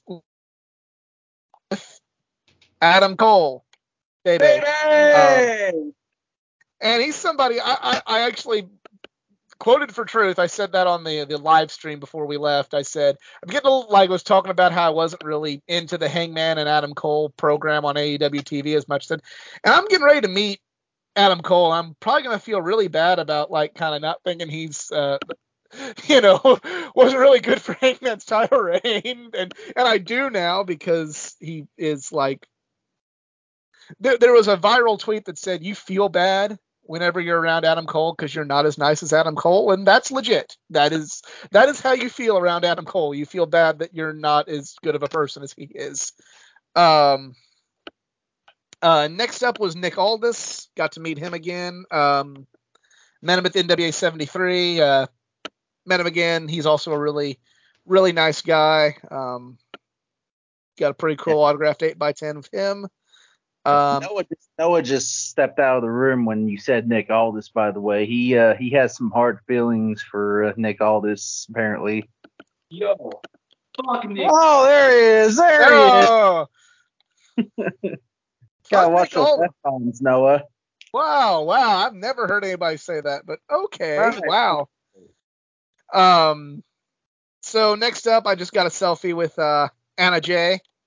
Uh she was cool. Um got a selfie with Sammy Guevara and CJ got her Sammy Guevara uh, figure signed.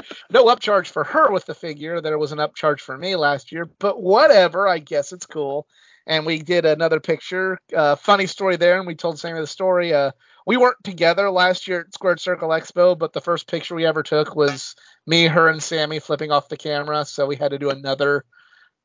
Only now this time, now that we're you know actually together, we had to do a make it official by flipping off the camera with Sammy Guevara. Uh, met Jungle Boy and actually got to you know talk to him, unlike at the AEW All Out. Um, you know, I was gonna I was gonna meet Jungle Boy, and then I I was gonna get my Jungle Boy figured signed, and I knew his autograph was bad, but man, just seeing that thing in person, I was like, eh, I'll I'll I'll see him another time. What I will say is, I saw somebody with the best Jungle Boy autograph I've ever seen in my entire life, in uh, purple like glossy paint pen, like one of the metallic paint pens. Oh yeah. I don't know how he got it, like him to actually sign his like like Jungle Boy in like legible writing, but it was really good signature. Hers on her because it was uh, she got her Jungle Boy figure signed. I didn't bring a Jungle Boy figure. I don't even have one. That's one where she's one upped on me. He did. He, he actually made a better signature than what we got it all out, but I can still see why people are disappointed in that signature. Um, and then from there, we went to uh, Fuego del Sol. And yes, we did talk about CCW. Kind of bringing this a little full circle because I said, like, it's cool to meet you. I was excited to meet you a while back. And, like, you're supposed to do, like, St. Louis shows and CCW, but, you, you know, you canceled. It's like, yeah, my daughter had COVID. I couldn't make it. And I'm like, I felt really felt bad for bringing it up. I'm like, no, it's cool.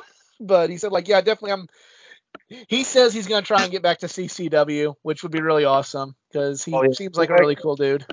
Yeah, Fuego's probably one of the most favorite people that I've got to work with in my time ring announcing at uh, CCW, which is the CCW you can see on April 30th at the AC Brase Arena building. Get your tickets at capewrestling.com. Go over to F&M Wrestling memorabilia to get your meet and greets with Sabu, the ECW original.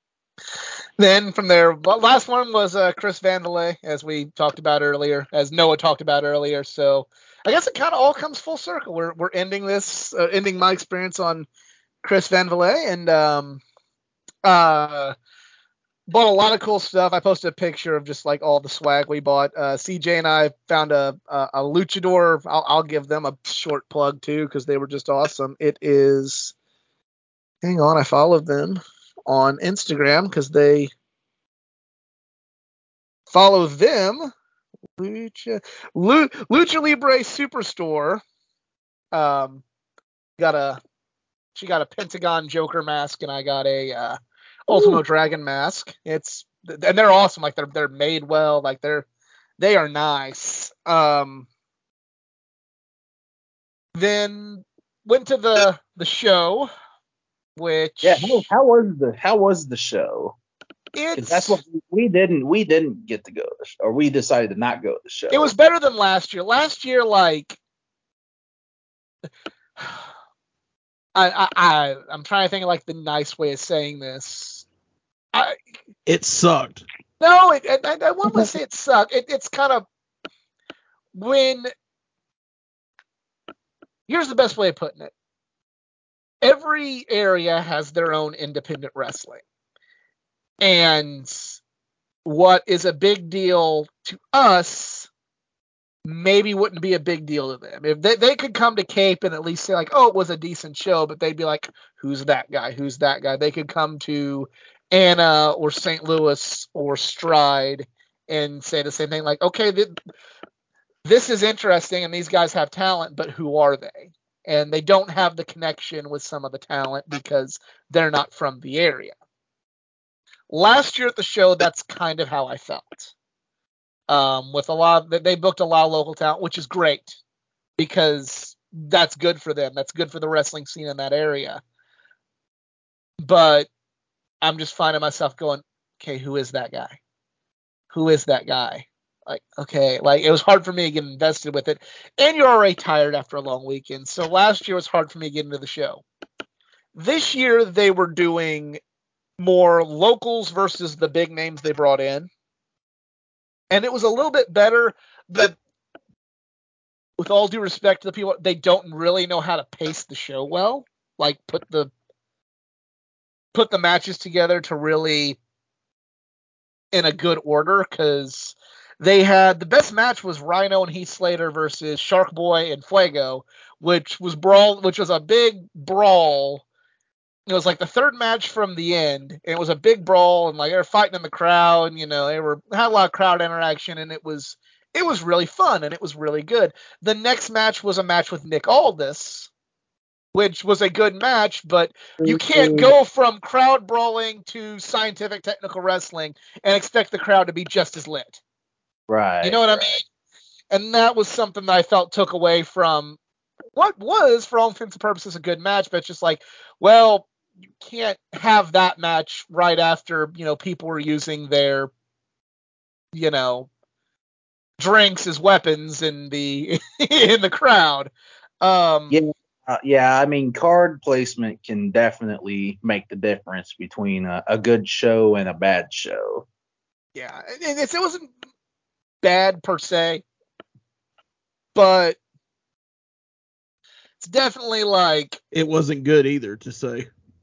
no, it was it was good. The, it maybe there's a lot of local guys there that I'd I'd love to come around here. Um, you know, after seeing that, uh, Matt Cardona is really cool to see in person. Uh, that, that's why this dude's fucking the, for all intents and purposes, the king of the Indies right now. Um, like, like I, I, I never thought that I would be able to be that entertained by, and I was fans of all four guys, but like I never thought that Slater and Rhino and, and Fuego and, and Shark Boy would steal the show, but they did. Um, you know, Hornswoggle and uh, Brian Myers were in a, in a match against two local guys, and the local guys were great, and they played off Hornswoggle well. So, like, if I wasn't like exhausted, it'd probably be like I'd probably have a lot more excitement about. It, but I was just beat from the whole weekend. I was just fucking beat, and Yeah. you know that's. It reminded me of when I went to WrestleMania weekend and went to like five wrestling shows in four days, in addition to WrestleCon, and then like WrestleMania comes along and it's eight hours. I'm just like, I'm at WrestleMania and I feel tired. What the fuck, you know? Yeah, I will say, um, even though I didn't go to the wrestling show, um, the card from last year versus this year, I'm glad that they put the some of the local talents against some of the big names, you know, to to Yeah. give the local to give the local talents the rub and you know to to make the out of towners, so to call them, um, just kind of more invested in the local talent in that area because it's like it's like if you put two local guys against each other and all these people are coming out of town to see this, it's like nobody's going to care, you know. Yeah. But and then but it's like if you put like what's that guy's name? Jake Oman. I don't I don't know I don't know a whole lot about that cat, but you know I got to talk to him. He was pretty cool. We just had a 15 minute conversation about the business, like, and it was it was just good down to earth talk. Pretty cool guy. Yeah. like the like the only local talent that I knew like the first year and even this year was uh, Shawna Reed, and the only reason I know her is one, she was on AEW Dark a few times, and two, she was down here at a at an American Hostile show a couple years back. So that's other than that, I wouldn't know. I wouldn't had no idea who she was. But Even you like know, when- the the one match they had with like two local guys had Flash Flanagan in it, and he makes his way to this area quite a bit. You know, he's he's been to uh, back in the old days of AAPW, he was there quite a bit, and um, I think he he wrestles in uh, the SICW, which I've seen him there a couple a time or two. So like I knew who he was. Yeah. Yeah. Sorry. Lee, we got some. We got a good old SICW story, don't we? No, I don't, because I left. We did. Hey, I had a lady at the time that wanted to be at the show, so that's I stayed for the show. all so right? you made two poor life decisions that night. yes. I see. I don't. I don't hate on SICW, but I will concede the only time I'm gonna make the drive for is when they're doing like Legends Night. Yeah. No dis- Yeah. no disrespect to the talent there. You know, there, there's some great I talent there. There's been there's been great talent that's been guests on the podcast. Just kind of I mean, I, I I respect that they're trying to keep everything old school and everything. I respect the style of wrestling they do. It's just not for me, you know. right. But yeah, that was my weekend. Uh, really good time. Um, last year we got to take a, a, a tour of the Indianapolis Motor Speedway. At the end of it, this year I was trying to uh, take uh, CJ to uh, her favorite football team stadium, Lucas Oil Stadium, but there was a legit comic book convention going on that day, so we we didn't get to do that. So next year, Wait, next are year you, she talking sees about, full stadium. are you talking about the the comic the Comic Con that was going on where they had uh, Christopher Sabat?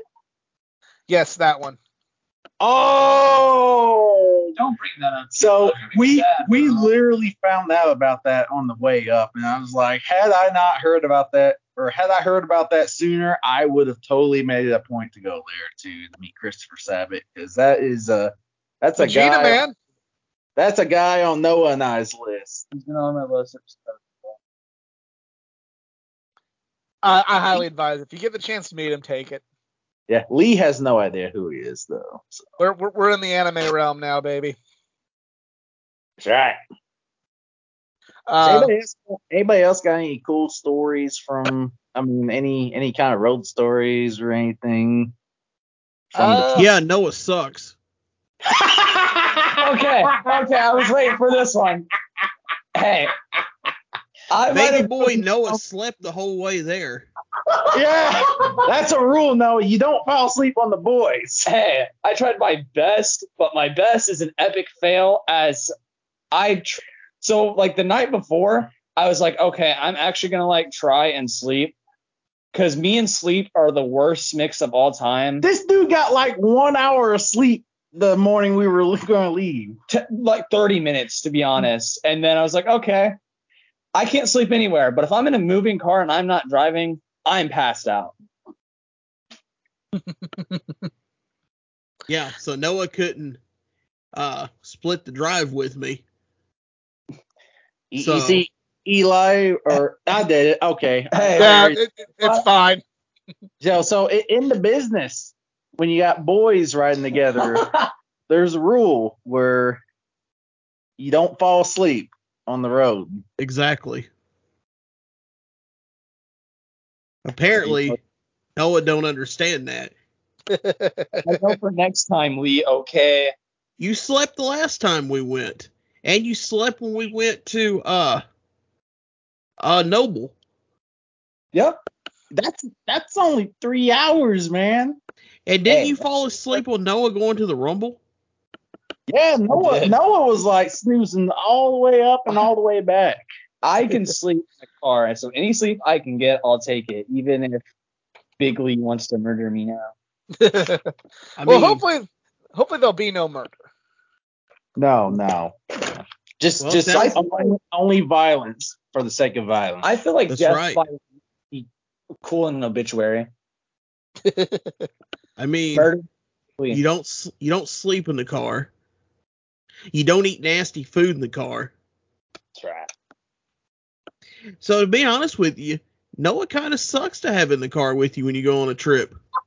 yeah, I mean he was just dropping those smoke bombs too. Yeah, he would literally sit back there. He would fart in the car, wake himself up, and go back to sleep till he farts again. oh, Yeah, Well, he, every time I'm in a car with this dude, man, he just he just drops bombs and don't Hey. don't give no warning or nothing. I'm You- just you- saying. You, know, I think I think that's probably the note we should go out on is just Noah farting. Noah farting. Hey, that's another story. The Cracker Barrel, Effingham. If you haven't had it, what are you what are you doing? Oh, I mean, we got plenty of stories. It's so it don't end on him farting. Trust me on that. Let's see. We can start with uh, let's Well, talk I- about Effingham Cracker Barrel, where well, uh, Noah. I gotta wrap, I gotta wrap my end up very shortly, so we're gonna end it on Noah farting for me. I guess keep continuing four sides to hear about Effingham Cracker Barrel. oh God, what what did I miss? What did I miss? Yeah, man. Yeah, when you're with us, you are you're in for a ride. Hell of a Yeah. ride. I might want I might want off. So I, I guess I guess here's here's something we can end off on since I know you got to get going to your live stream and stuff. If y'all if y'all haven't been checking out um Athletic Geeks live streams, uh, go to Athletic Geek 89 on YouTube and check those out. He does them every week. Um, so are we gonna go to Squared Circle next year? I want to say, see, here's the big thing. This is like every convention. Like, I want to go, but I don't want to go. Yes, let's go. And they're like, you know, hey, here's the lineup, and you're like, what the fuck is that? You know, why is, you know, I, uh, the first Comic Con I ever went to was Wizard World St. Louis, and you know, the first year they had Stan Lee, and it was great, and I think it was like 2013. Then 2014 they had um, you know, Bruce Campbell and and and Chris Jericho, and like great, and then like like so we gonna we should just go ahead and get our tickets for next year. I'm like, ah, I'm not sure, you know, I'll wait till a little closer time, and then like the biggest star they had was Tara Reid, and I'm like, I'm good, I'm not going, you know, so um, ho- hopefully there's no like year three slump, but I'd love to go. It's just kind of it, it's I hate to say it, it depends on who they book. There's a lot of options now that they can book. I mean, there's a lot of people that whether you like or don't like how AEW books their talent for conventions, there's a lot of talent now in AEW that if they were to go there, holy shit, that'd be big. You know, you got your Danielsons, your Punks, your Moxleys, Regal, people of that nature. Um, other legends, you know, maybe they could bring in the Horsemen, maybe they could bring in Bret Hart, or you know, I know Shawn Michaels does conventions too. Um, you know, you never know who they're going to bring in. So I'd say safe bet, but you never know. It could just be like a bunch of people I've already met, and it's like, what, I don't want to go to, I want to drive four hours for that again. So right. Well, I mean, it seems like they've got a lot of positive or good momentum going so far with the first two. So, I mean, I'm I'm anticipating that the third one will be good too. But you know, it's like you said, we'll just have to wait and see if they have any of those uh, deal sealer talents like you know Bret Hart or Shawn Michaels or Ruby Soho. I know one that Lee mentioned was Malachi Black. Yeah, that'd be big. Yeah, or Yeah. you know Danielson. That'd be a deal Yeah. sealer. Yep, it's just it's kind of a you know hate to say a wait and see, but it, it is kind of a wait and see. Yeah, but you know, if uh, if anybody listening to this hasn't attended Squared Circle Expo, I mean, or hasn't attended any kind of wrestling convention, you know, I feel like this would be a a good first wrestling convention for anybody to go to that hasn't already. Because I mean, Agreed. I- in my opinion, it was well organized. It, it was easy, you know, and There's a few flight delays that some fans got kind of pissy about, but like that's out of the convention's hands. And Um, there there was some obnoxious fans that were uh, mad at uh, Britt Baker for having the gall to uh, get up out of her chair and rest her hand and go talk to the road dog for a couple minutes instead of just signing all their fucking. That right. shit I, pisses me off, but that's a rant for another day. Dude, I see. I I'll rant another day for me too. But I seen a guy in the Britt Baker line with like six figures to get Bruh. signed. It's like I saw somebody do that with Darby Allin. They were ahead of me last year, and he signed 12 figures for the guy. that that if, if anybody from if anybody from the Squared Circle Expo is listening, that that's another uh, constructive criticism I'd like to make is uh, maybe maybe for the future you could have like a li- like for personal items you could have like a limit of two items per person or something because you know whenever like I know again I understand the figure the figure up charges and stuff but you know there's a and this isn't on squared circle this is more on the agents but you know whenever that's happening it, it kind of in my eyes it just kind of pushes fans away that actually want to get their stuff signed. I think you're Yeah. forgetting. I think you're forgetting this is a business. Yeah it's a business too but you know I mean They got to make profit. they gotta make Bringing profit everybody They in. So gotta- like, But if my- see, if here, my- here's the thing though. Y'all marks get on here and y'all complain about like the prices of figures and stuff like this, but then y'all want them to bring in even more people that's going to be an even higher rate. If you think that these mid card AEW people are high, wait till you get those prices for Moxley, for a uh, CM Punk to come in. That's a fair point Yeah, I, I as much as I, I don't like that, if if somebody's gonna pay the money, if somebody's gonna pay sixty bucks a pop for their seven Britt Bakers to get signed, I mean, you know, it's like when I used to work at McDonald's. You know, I don't understand why anybody want to order twenty cheeseburgers, but if they order the twenty cheeseburgers, I gotta make them. And that's just kind of how it is. It's annoying as a fan. It's annoying, you know, it's annoying that the people that actually want to meet Britt Baker uh, don't get to because some jackass in a Green Bay Packers jersey has a fucking cart full of figures to be signed. But unfortunately, it's just you take the good with the bad. Yeah. Yeah. I, I guess there's a I guess like you said, it is what it is. Just a just a personal thought. But um but yeah, I'm glad we all had I think we all had a pretty fun time at Squared Circle Expo. Oh yeah. Yep. So um by the way, I want to shout out Lee for the Portillo's recommendation. oh that yes. slaps so hard. Dude, you can't go wrong with Portillo's. I know y'all wanted to go see tits and thirteen dollar wings, but you can't. You know, Portillo's over tits any day of the week. Fifteen dollar five wings. Hey man, I just wanted the Daytona Beach wings. That's all I was in it for. But you know, I can always get those another time. But yeah, good choice on the Portillos. So Man, um, I can go for Portillo's right now. oh yeah. yeah. So um, I guess I guess let's wrap this thing up, guys. It was good to finally, you know, get to do the uh Well, let, hold on. Before we wrap it up, let's kick Homeskilled off here so we can finish telling our story since he has to go do something. Eh, it's all good. Uh, you can, uh, if you enjoyed this, please give it a like, share, and subscribe for more content, not just from the world of pro wrestling, but from the world of gaming, comic books, anime, and all things geek culture. Follow me on my social media pages, facebook.com slash athleticgeek89, Twitter athletic underscore geek89, Instagram at athleticgeek89. Follow these fine folks if you haven't already, foursidespod.com, or excuse me, foursidesiv.com, easy for me to say, and bigleesworld.com. And, uh, yeah, we'll see you next time. All right. All right. Well, now it is. Where were we at in this story? I forgot. Now that he's gone, what story were we telling? Uh, we were talking about the Cracker Barrel. Bill Cracker Barrel. Oh yeah, trying to help Noah become a more sociable person. So, whenever you go to Cracker Barrel, it's always appropriate once the waitress introduces herself or himself to you, you go and introduce yourself back. I do this. Caleb does this. But guess who does it? I was dead silent. I was socialized out. I had too much social stuff in too uh too little time, so I was just socialed out and I was ready to go home and isolate myself. Yes, he had too much social time. He has slept most of the way.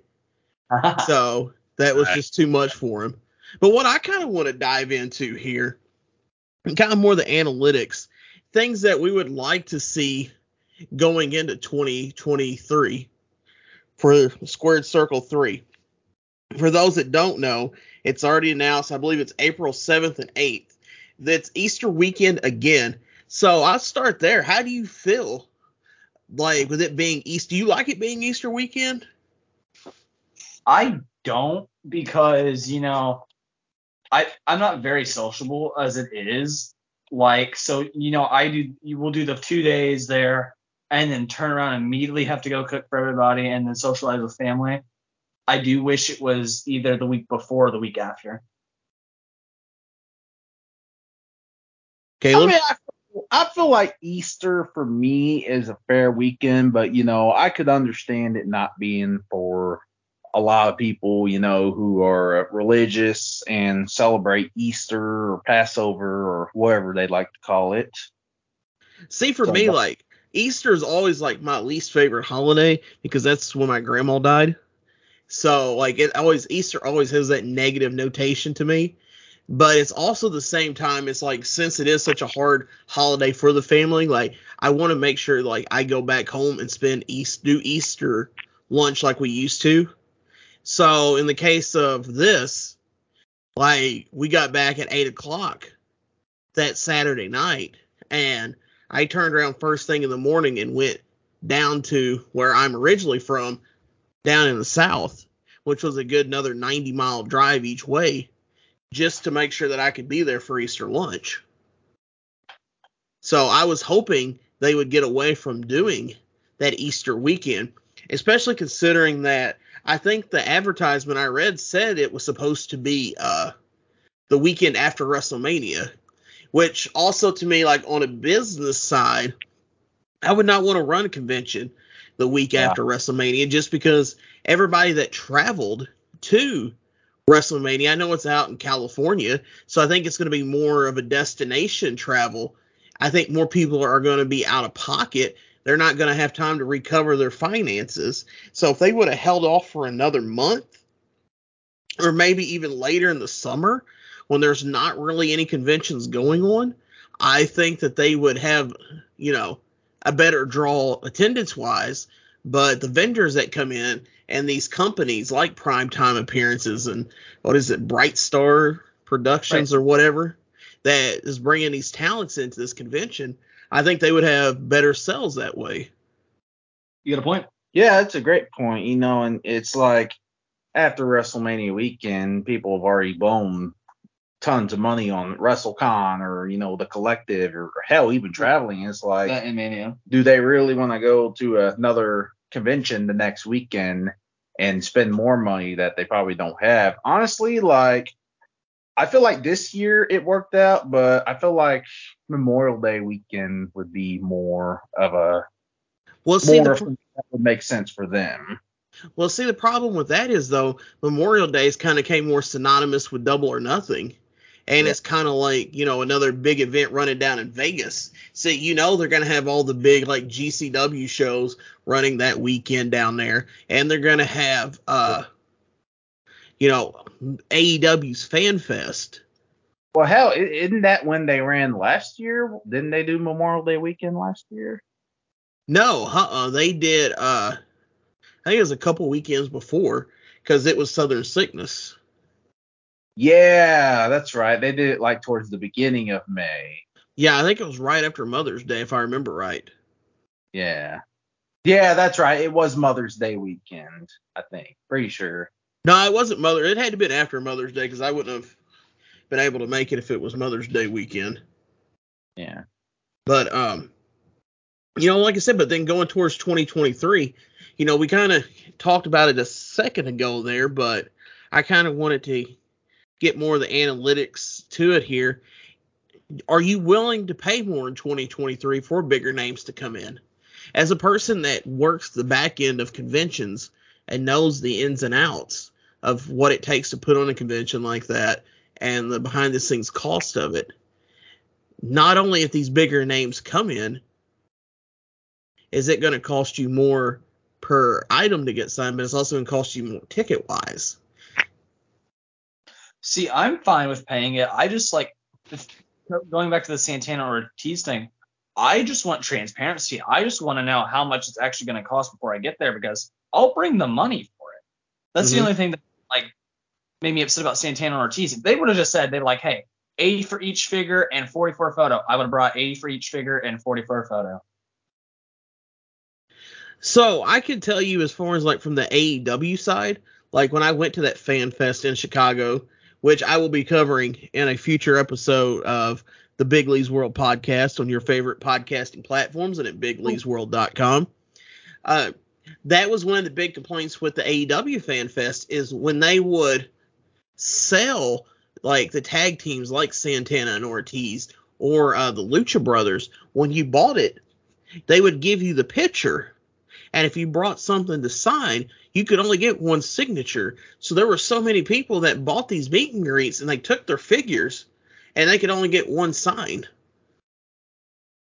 Like one figure out of like everybody. Yeah, one figure out of the two, I believe. Yeah, so like for Santana and Ortiz, like if you took your figure up there and you paid the $75 they were selling it for, you would get a picture with both of them, but you could only get one figure signed. So like you could only either get Santana signed or Ortiz signed unless you bought another $75 ticket to get the other That- one signed. That's ridiculous.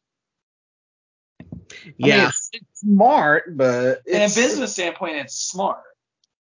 Well, yes and no, because I mean, like I said, if they if if they continue to do that, like like for the sixty dollars last year, that was fine. But you know, as it goes up, you know, with the eighty dollars, eventually there's going to be people like me that say enough's enough. And you I was like, I, I think they're thinking, you know, these figures just came out and they're in high demand. I think they're kind of trying to not not like crash the selling market of it, but like ease it out so people are stop buying all of them up and scalping all these well, figures. hon- and- honestly, the market for the figures is kind of going down now because like you, you see the chase values aren't going as high as they used they to. produce more of the chase. And- Well, you know why that is, don't you? Why is that? Because if you go to any AEW like fan fest or event, they just have a wall of signed figures. Yeah. And it's like even anytime you go to Walmart, like you can pretty much find AEW figures there now. Yeah, I mean, I feel like there was such a hype because it was new, and now it's kind of like, eh, okay, we're not getting the figures that um are just a one person figure. Like we're getting repeats figure. Like we got another Moxley, or we got another Bucks, or we got another Omega, and I think people are like, well, okay. Because I remember, like I said, I'm older than dirt, and twin brothers with the Crypt Keeper. But I remember when TNA did the same thing. Like it was such a big deal when TNA figures came out, but it got to the point to where they instead of putting out all the new guys, they were like, oh, okay, well let's do more repeats of Styles, more repeats of Joe, more repeats of Hogan, more repeats of Sting. And then it's like, well, okay, when you do that, like it's cool, but there are people out there that want like the whole collection. Like you take somebody like me who's not big into figures, but if it's something that looks cool or somebody like I've met on the indies, like I don't have much desire to go out and buy a bunch of figures, but you know, I have a Lance Archer to get signed. I have because I was a big fan of his in TNA and a big fan of his now. And you know, we recently got an Eddie Kingston figure announced and a uh, Thunder Rosa figure announced. Anybody that knows me knows I'm both a, a big Eddie Kingston mark and a Thunder Rosa mark. So I will definitely be picking those two up just to make sure that whenever they do come back around, I can get them signed. Or if Uh, they cause they come to an indie show, I can get them in and get them signed because like I was a big fan of those before and I want to support them. But and I think that's a market that AEW really needs to focus on versus like a uh buy 15 Moxley figures or 27 Young Bucks figures. Right. that's what I will say is like uh, me and me and Caleb can attest to this. When they first announced it and they were like, okay, these are the dates they're gonna start hitting Walmart's. The series one, the the amount of trouble me and Caleb went through, at least myself, to complete the first series of those figures was atrocious. I still have not completed the first series. I- day. I am glad I spent all that time and spent all that money completing that series. And like with that Cody figure, Cody being the first one in the first series, that's going up in value. And they redid the series, redone the skin tones. Only like, and you know, he's not even with them anymore, so it's just upping the value. It's kind of a, it, it, it's an investment for me. At least. Yeah, I mean, I definitely agree with that. But to take it back full circle there, what what what would you like to see in 2023? And are you willing to come off of that 80, 100, 120 dollar price tag for a photo with a CM Punk or with a Moxley? Or do you kind of want them to kind of keep it like this mid card legend, mid card AEW crowd? Because I mean, seriously though, like they've already had a few repeats. Like you know, we've already had Br- Britt Baker twice there. We've already had Sammy twice. We've already had uh Tay Conti twice. Like, do you want to continue to see mid cars? Are you willing to open the pocketbook for bigger ones? I I'm willing to open the pocketbook because I, you know, I I want to knock these guys like Danielson, Moxley, CM Punk off my list. I mean, I wouldn't mind opening the pocketbook, but like you said, they're gonna have to be big names like you know Moxley, Danielson, or Mhm. CM Punk. Even though I met him, like you get a figure signed, or you know, uh, hell, if they even brought a controversial, but if they even brought Ric Flair in, if he's still alive by this time next year, I'm sure he'll be. Knock on wood. Yeah, I mean, it's going to be one of those contests. Who's going to be alive the longest? Ric Flair, or Keith Richardson, or Keith Richards, not Richardson. Yeah, we don't have to get into that, but you know, I also wouldn't mind them having like you know some of the smaller ones. Like, I mean, they've had Sammy and Britt for a couple years. Maybe give them a year off. Bring maybe bring in some fresher ones like uh, you know Jade Cargill. You could bring in like Fish and O'Reilly, perhaps. I would like to meet Fish and O'Reilly. They're super nice when you meet them. Yeah, Kyle's cool. I met Kyle, not Bobby though. I was blessed enough to uh, go to a lot of the Ring of Honor shows back in the day because, like I said, I'm old like the Crypt Keeper, and uh, I was able to meet Kyle O'Reilly and Bobby Fish, two super nice guys. And of course, uh, Kyle O'Reilly came to CCW a couple of times when uh, our good friend Tony Kazina came through in a pinch to take care of a situation that probably should have never happened to begin with. Yes, that's a story for another day. Yeah, most definitely. But yeah, I mean, so with that being said, though, April 7th and 8th, are we willing to go back? Well, I mean, that's like our our good friend that had to leave us earlier, the uh, the athletic geek said, um, that's just something we'll just have to wait and see if the draw's there or not. Yeah. I mean, is it see to me like it's getting to the point where like one it's tradition, but two it's like I don't know for the like I have I have a different mentality than you two. I know that. Like I could just sit and talk with anybody because I have no filter or care if I hurt people's feelings, as you all know, and as some of you listening know, I have no cares about that.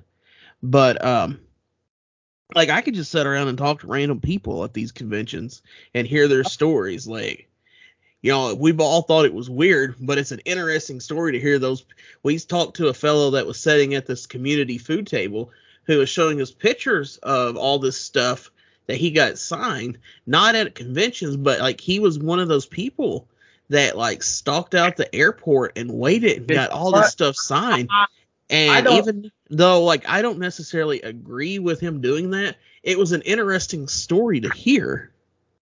and that's what I will touch on is that something I do at conventions, and you guys can attest. Like I was walking around, but I would just like engage myself in conversations with like random people, and then you get to hear their stories and why they're there. And that's another. That's something I, I kind of want to look into next year is trying to get a like a media pass from them because I saw those. Is like and interview people, interview like yeah, interview talent, but also interview random people and like why are you here? Why did you make the drive? Who are you meeting? And why is your story? Yeah. Yeah, a fun fact: the original Squared Circle Expo that was supposed to happen in 2020 before the world ended. I had actually Yep. got approved for a press pass. How do you go about doing that by the chance? Uh, they open a link up online and they tell you, hey, you can go through here and apply for it. Yeah, But- you know, now, now I remember you tell, telling me about that. Yeah. And then We I got- never followed through last year because I was more focused on the Southern sickness than uh, I was trying to follow up and say, hey, I had this media pass in 2020. How does it roll over to 2021? So I definitely want to look into maybe doing a media pass for 2023. yeah, Yeah. I think that'd be cool. Um, Noah, you- little fun fact you might not know. You know who was supposed to be at the original Squared Circle Expo? I was going to bring that up. Wasn't Brodie Lee supposed to be there? Mr. Brodie Lee, rest in peace. Rest in peace. Super nice guy. What I will say is that something I did miss this year. I did miss making the little bit extra drive to do Southern Sickness because, uh, you know, JC, Ian, and their family has always been good to me, you, and Kayla.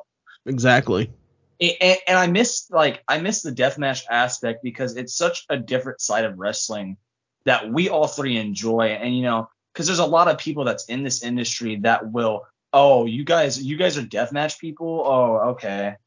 But you know, this weekend, you know, Or think they're hip and edgy to uh, go against the deathmatch guy because some WWF uh, guy that got fired once decided to do a death match and they want to all be coattail riders of him now.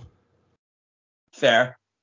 And you know, we just all got to like all got to be together and yeah, we all have different opinions on people in the industry, but we all set that aside to have a good weekend and just hang out with the boys. Yeah, that's what it's all about for me in the end is, you know, I mean, I get to meet all these people and get all this stuff signed, but Mhm. like one of the big parts about it is, you know, j- just the time with the boys, you know, Yeah. whether whether it be in the car, even though Noah sleeps. even though I was time. asleep half the time, or Yeah. like just being away from home, you know, kind of sightseeing, I guess, you know, besides all the fun fields. That's something we. Could, I don't know how you could say you sightsee because you sleep.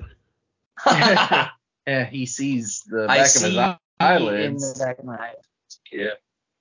I mean, heck, even I don't know if y'all be down for it, but I mean, even going and seeing the the Indy 500 track, you know, just driving by it, that'd be something I'd be down to do. But I mean, we'll talk about that when we get there. Yeah. Yeah. I mean, probably the next big endeavor I want to look into. I don't know if they're going to do it. If they don't do a Starrcast or something like that, um, I would like to go to King of the Death match in Chicago. I was literally just about to bring that up, Lee. Is that going to be all out weekend? No, I think it's the weekend before All Out. Oh, okay. I was that's what I was gonna ask you, Lee, because like I have the money this year, and like we talked a few times during the trip. Masada's at the top of my list, and he is Right. an entry this year. So that's a big thing for me, you know. And plus, you get to do the deathmatch weekend again. You, I know you know, Sage Sin is supposed to be there, and that's on up on my bucket list to meet. you know, um, I was at All In, and then I was gonna make that a tradition for Labor Day weekend to go up there for All Out every year. Yeah, And when then- you big time me, I remember that. Yeah, but of course the world ended, you know. So that tradition kind of got broke, but you know, it's uh never say never. I would be definitely open to maybe doing that. Yeah, I mean it's definitely something that we can uh, plan, and it's definitely something that once we do, you know, we can recap it here for our great fans at the Four Sides podcast and at the Big Lee's World podcast. And I think with that being said, you know, one thing else I do want to talk about, I know the next couple days, Caleb and I are going to sit down and we're going to discuss uh, one of our favorite things going on right now, and that's AFU Hardcore, uh, formerly known as Anafight Underground. They have a big show coming up, like we talked about on April 28th. And uh, before that show, here in the next couple days, Caleb and I are going to sit down and we're going to record a podcast, kind of catch everybody up, kind of talk about some history that's going on there with it, can kind of give y'all some behind the scenes inside scoop that you're not going to get anywhere else. And uh, I'm looking forward to doing that with Caleb. And I'm glad I got to talk to Noah. We give him a hard time, but he's like our little brother, our little brother that we have to be mean to and get him toughen up for the real world. Oh yeah, well, that that's the thing I do like about the trips. You know, I get to hang out with you guys, and there is an age gap, but you know, all the jokes that we make, even if I'm sleeping half the time, that's I I truly enjoyed that more than meeting the like the wrestlers. It's more the moments Yeah. Was here at home. we I feel like we learned from each other, you know. Yep. Yeah, I mean, I think the first trip was a little rough for a lot of reasons. You know, the second one I think went a whole lot better. Yeah, I think I agree with We that. didn't have a car dying this trip. Yeah. Yeah. I didn't pass a kidney stone in the hotel when we got there, so oh, oh. I wasn't I wasn't upset about certain things, but that's a if you know, you know Yeah. situation. yeah. This one went really. this one went really smooth. Yeah. But uh, yeah, this was this was kind of a I know uh, Eli had to leave early. This was kind of a the boys exclusive after party. I there. will say, I did miss Jerry be not being. I, Man, I, I miss Jerry being there too, man. I love Jerry. We, I we love give Jerry. we give Jerry a hard time. We know Jerry's got a lot going on with his shoot job and you know trying to get out and about, going doing the refing gig, and uh, you know he's always going to be part of the crew whether he can make the road trips or not. So Yeah, well, I've got some history to report here. This has officially been the long. I know it technically it's a it's a triple feature, but this is technically the longest episode of Four Sides podcast ever. So Hey. congratulations, guys. yeah, that's what happens. We get the boys on here and we start, you know, dishing and we start talking about that good good. That's right. That's right. No marks needed. Ow, God. We're all So, marked. I mean, but with that being said, I think this is probably a good time to uh, wrap it up. Even though I just kind of trying to wrap up Caleb's podcast here.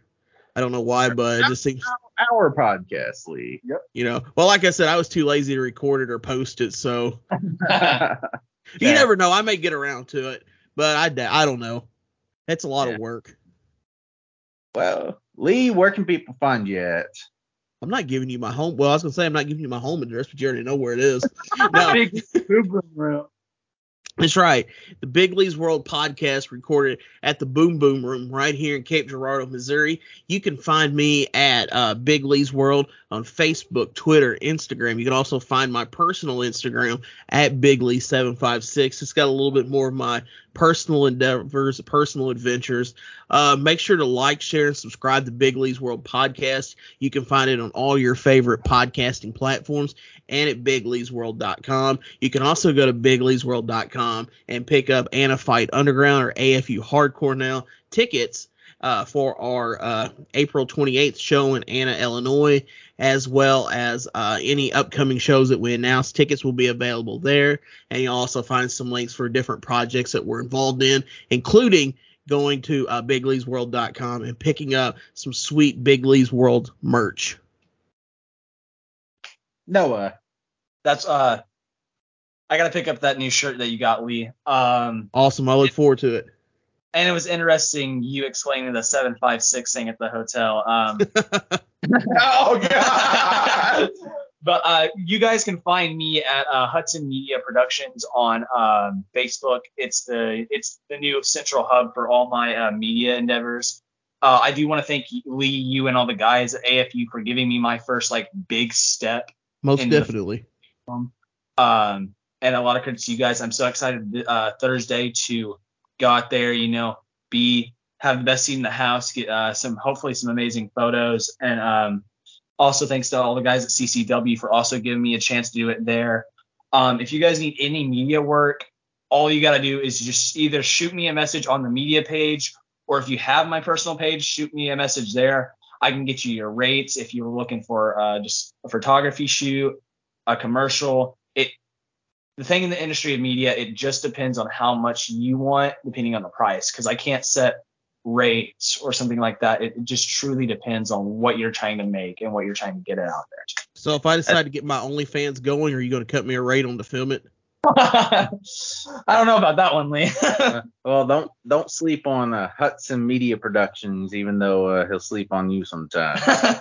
I mean, I'm surprised he stays awake during the wrestling shows to take pictures. Uh, we're uh, we're never gonna let him live that No. down. Uh, yeah, make sure uh, make sure you go check out the Athletic Geek as well. He was in here for a little bit, had to leave a little early, unfortunately. But um, athlete Athletic Geek 89 on Facebook, Twitter, Instagram. Uh, find him on YouTube as well. He live streams every week. Uh, make sure you check out his prediction contest when big pay per views come up for a chance to win some prizes, like I won that Ricky the Dragon Steamboat autograph. And last but not least, you can find Four Sides Podcast at foursidesiv.com. We're on Facebook, Twitter, Instagram. We're on Spotify, Apple Podcasts. Uh, make sure you go check out our pro wrestling tees as well and pick you up some merchandise. I believe they are doing a sale tomorrow too. They Yeah, I was to say I got an email about it during this podcast. Yeah, probably going to try to get this up sometime tonight or Okay. Yeah, try, I'm going to do a really quick turnaround on this one. So, yeah, m- make sure you go check out that sale. Get you some Big Lee's World merchandise. Get you some Four Sides merchandise. And for uh, Lee Caleb, and this isn't going to make the episode, if y'all need t-shirt designs, just let me know. Shoot me what y'all want. Y'all have always been good to me, so that's no charge. So oh, I appreciate so that. just- man. Oh, look at that.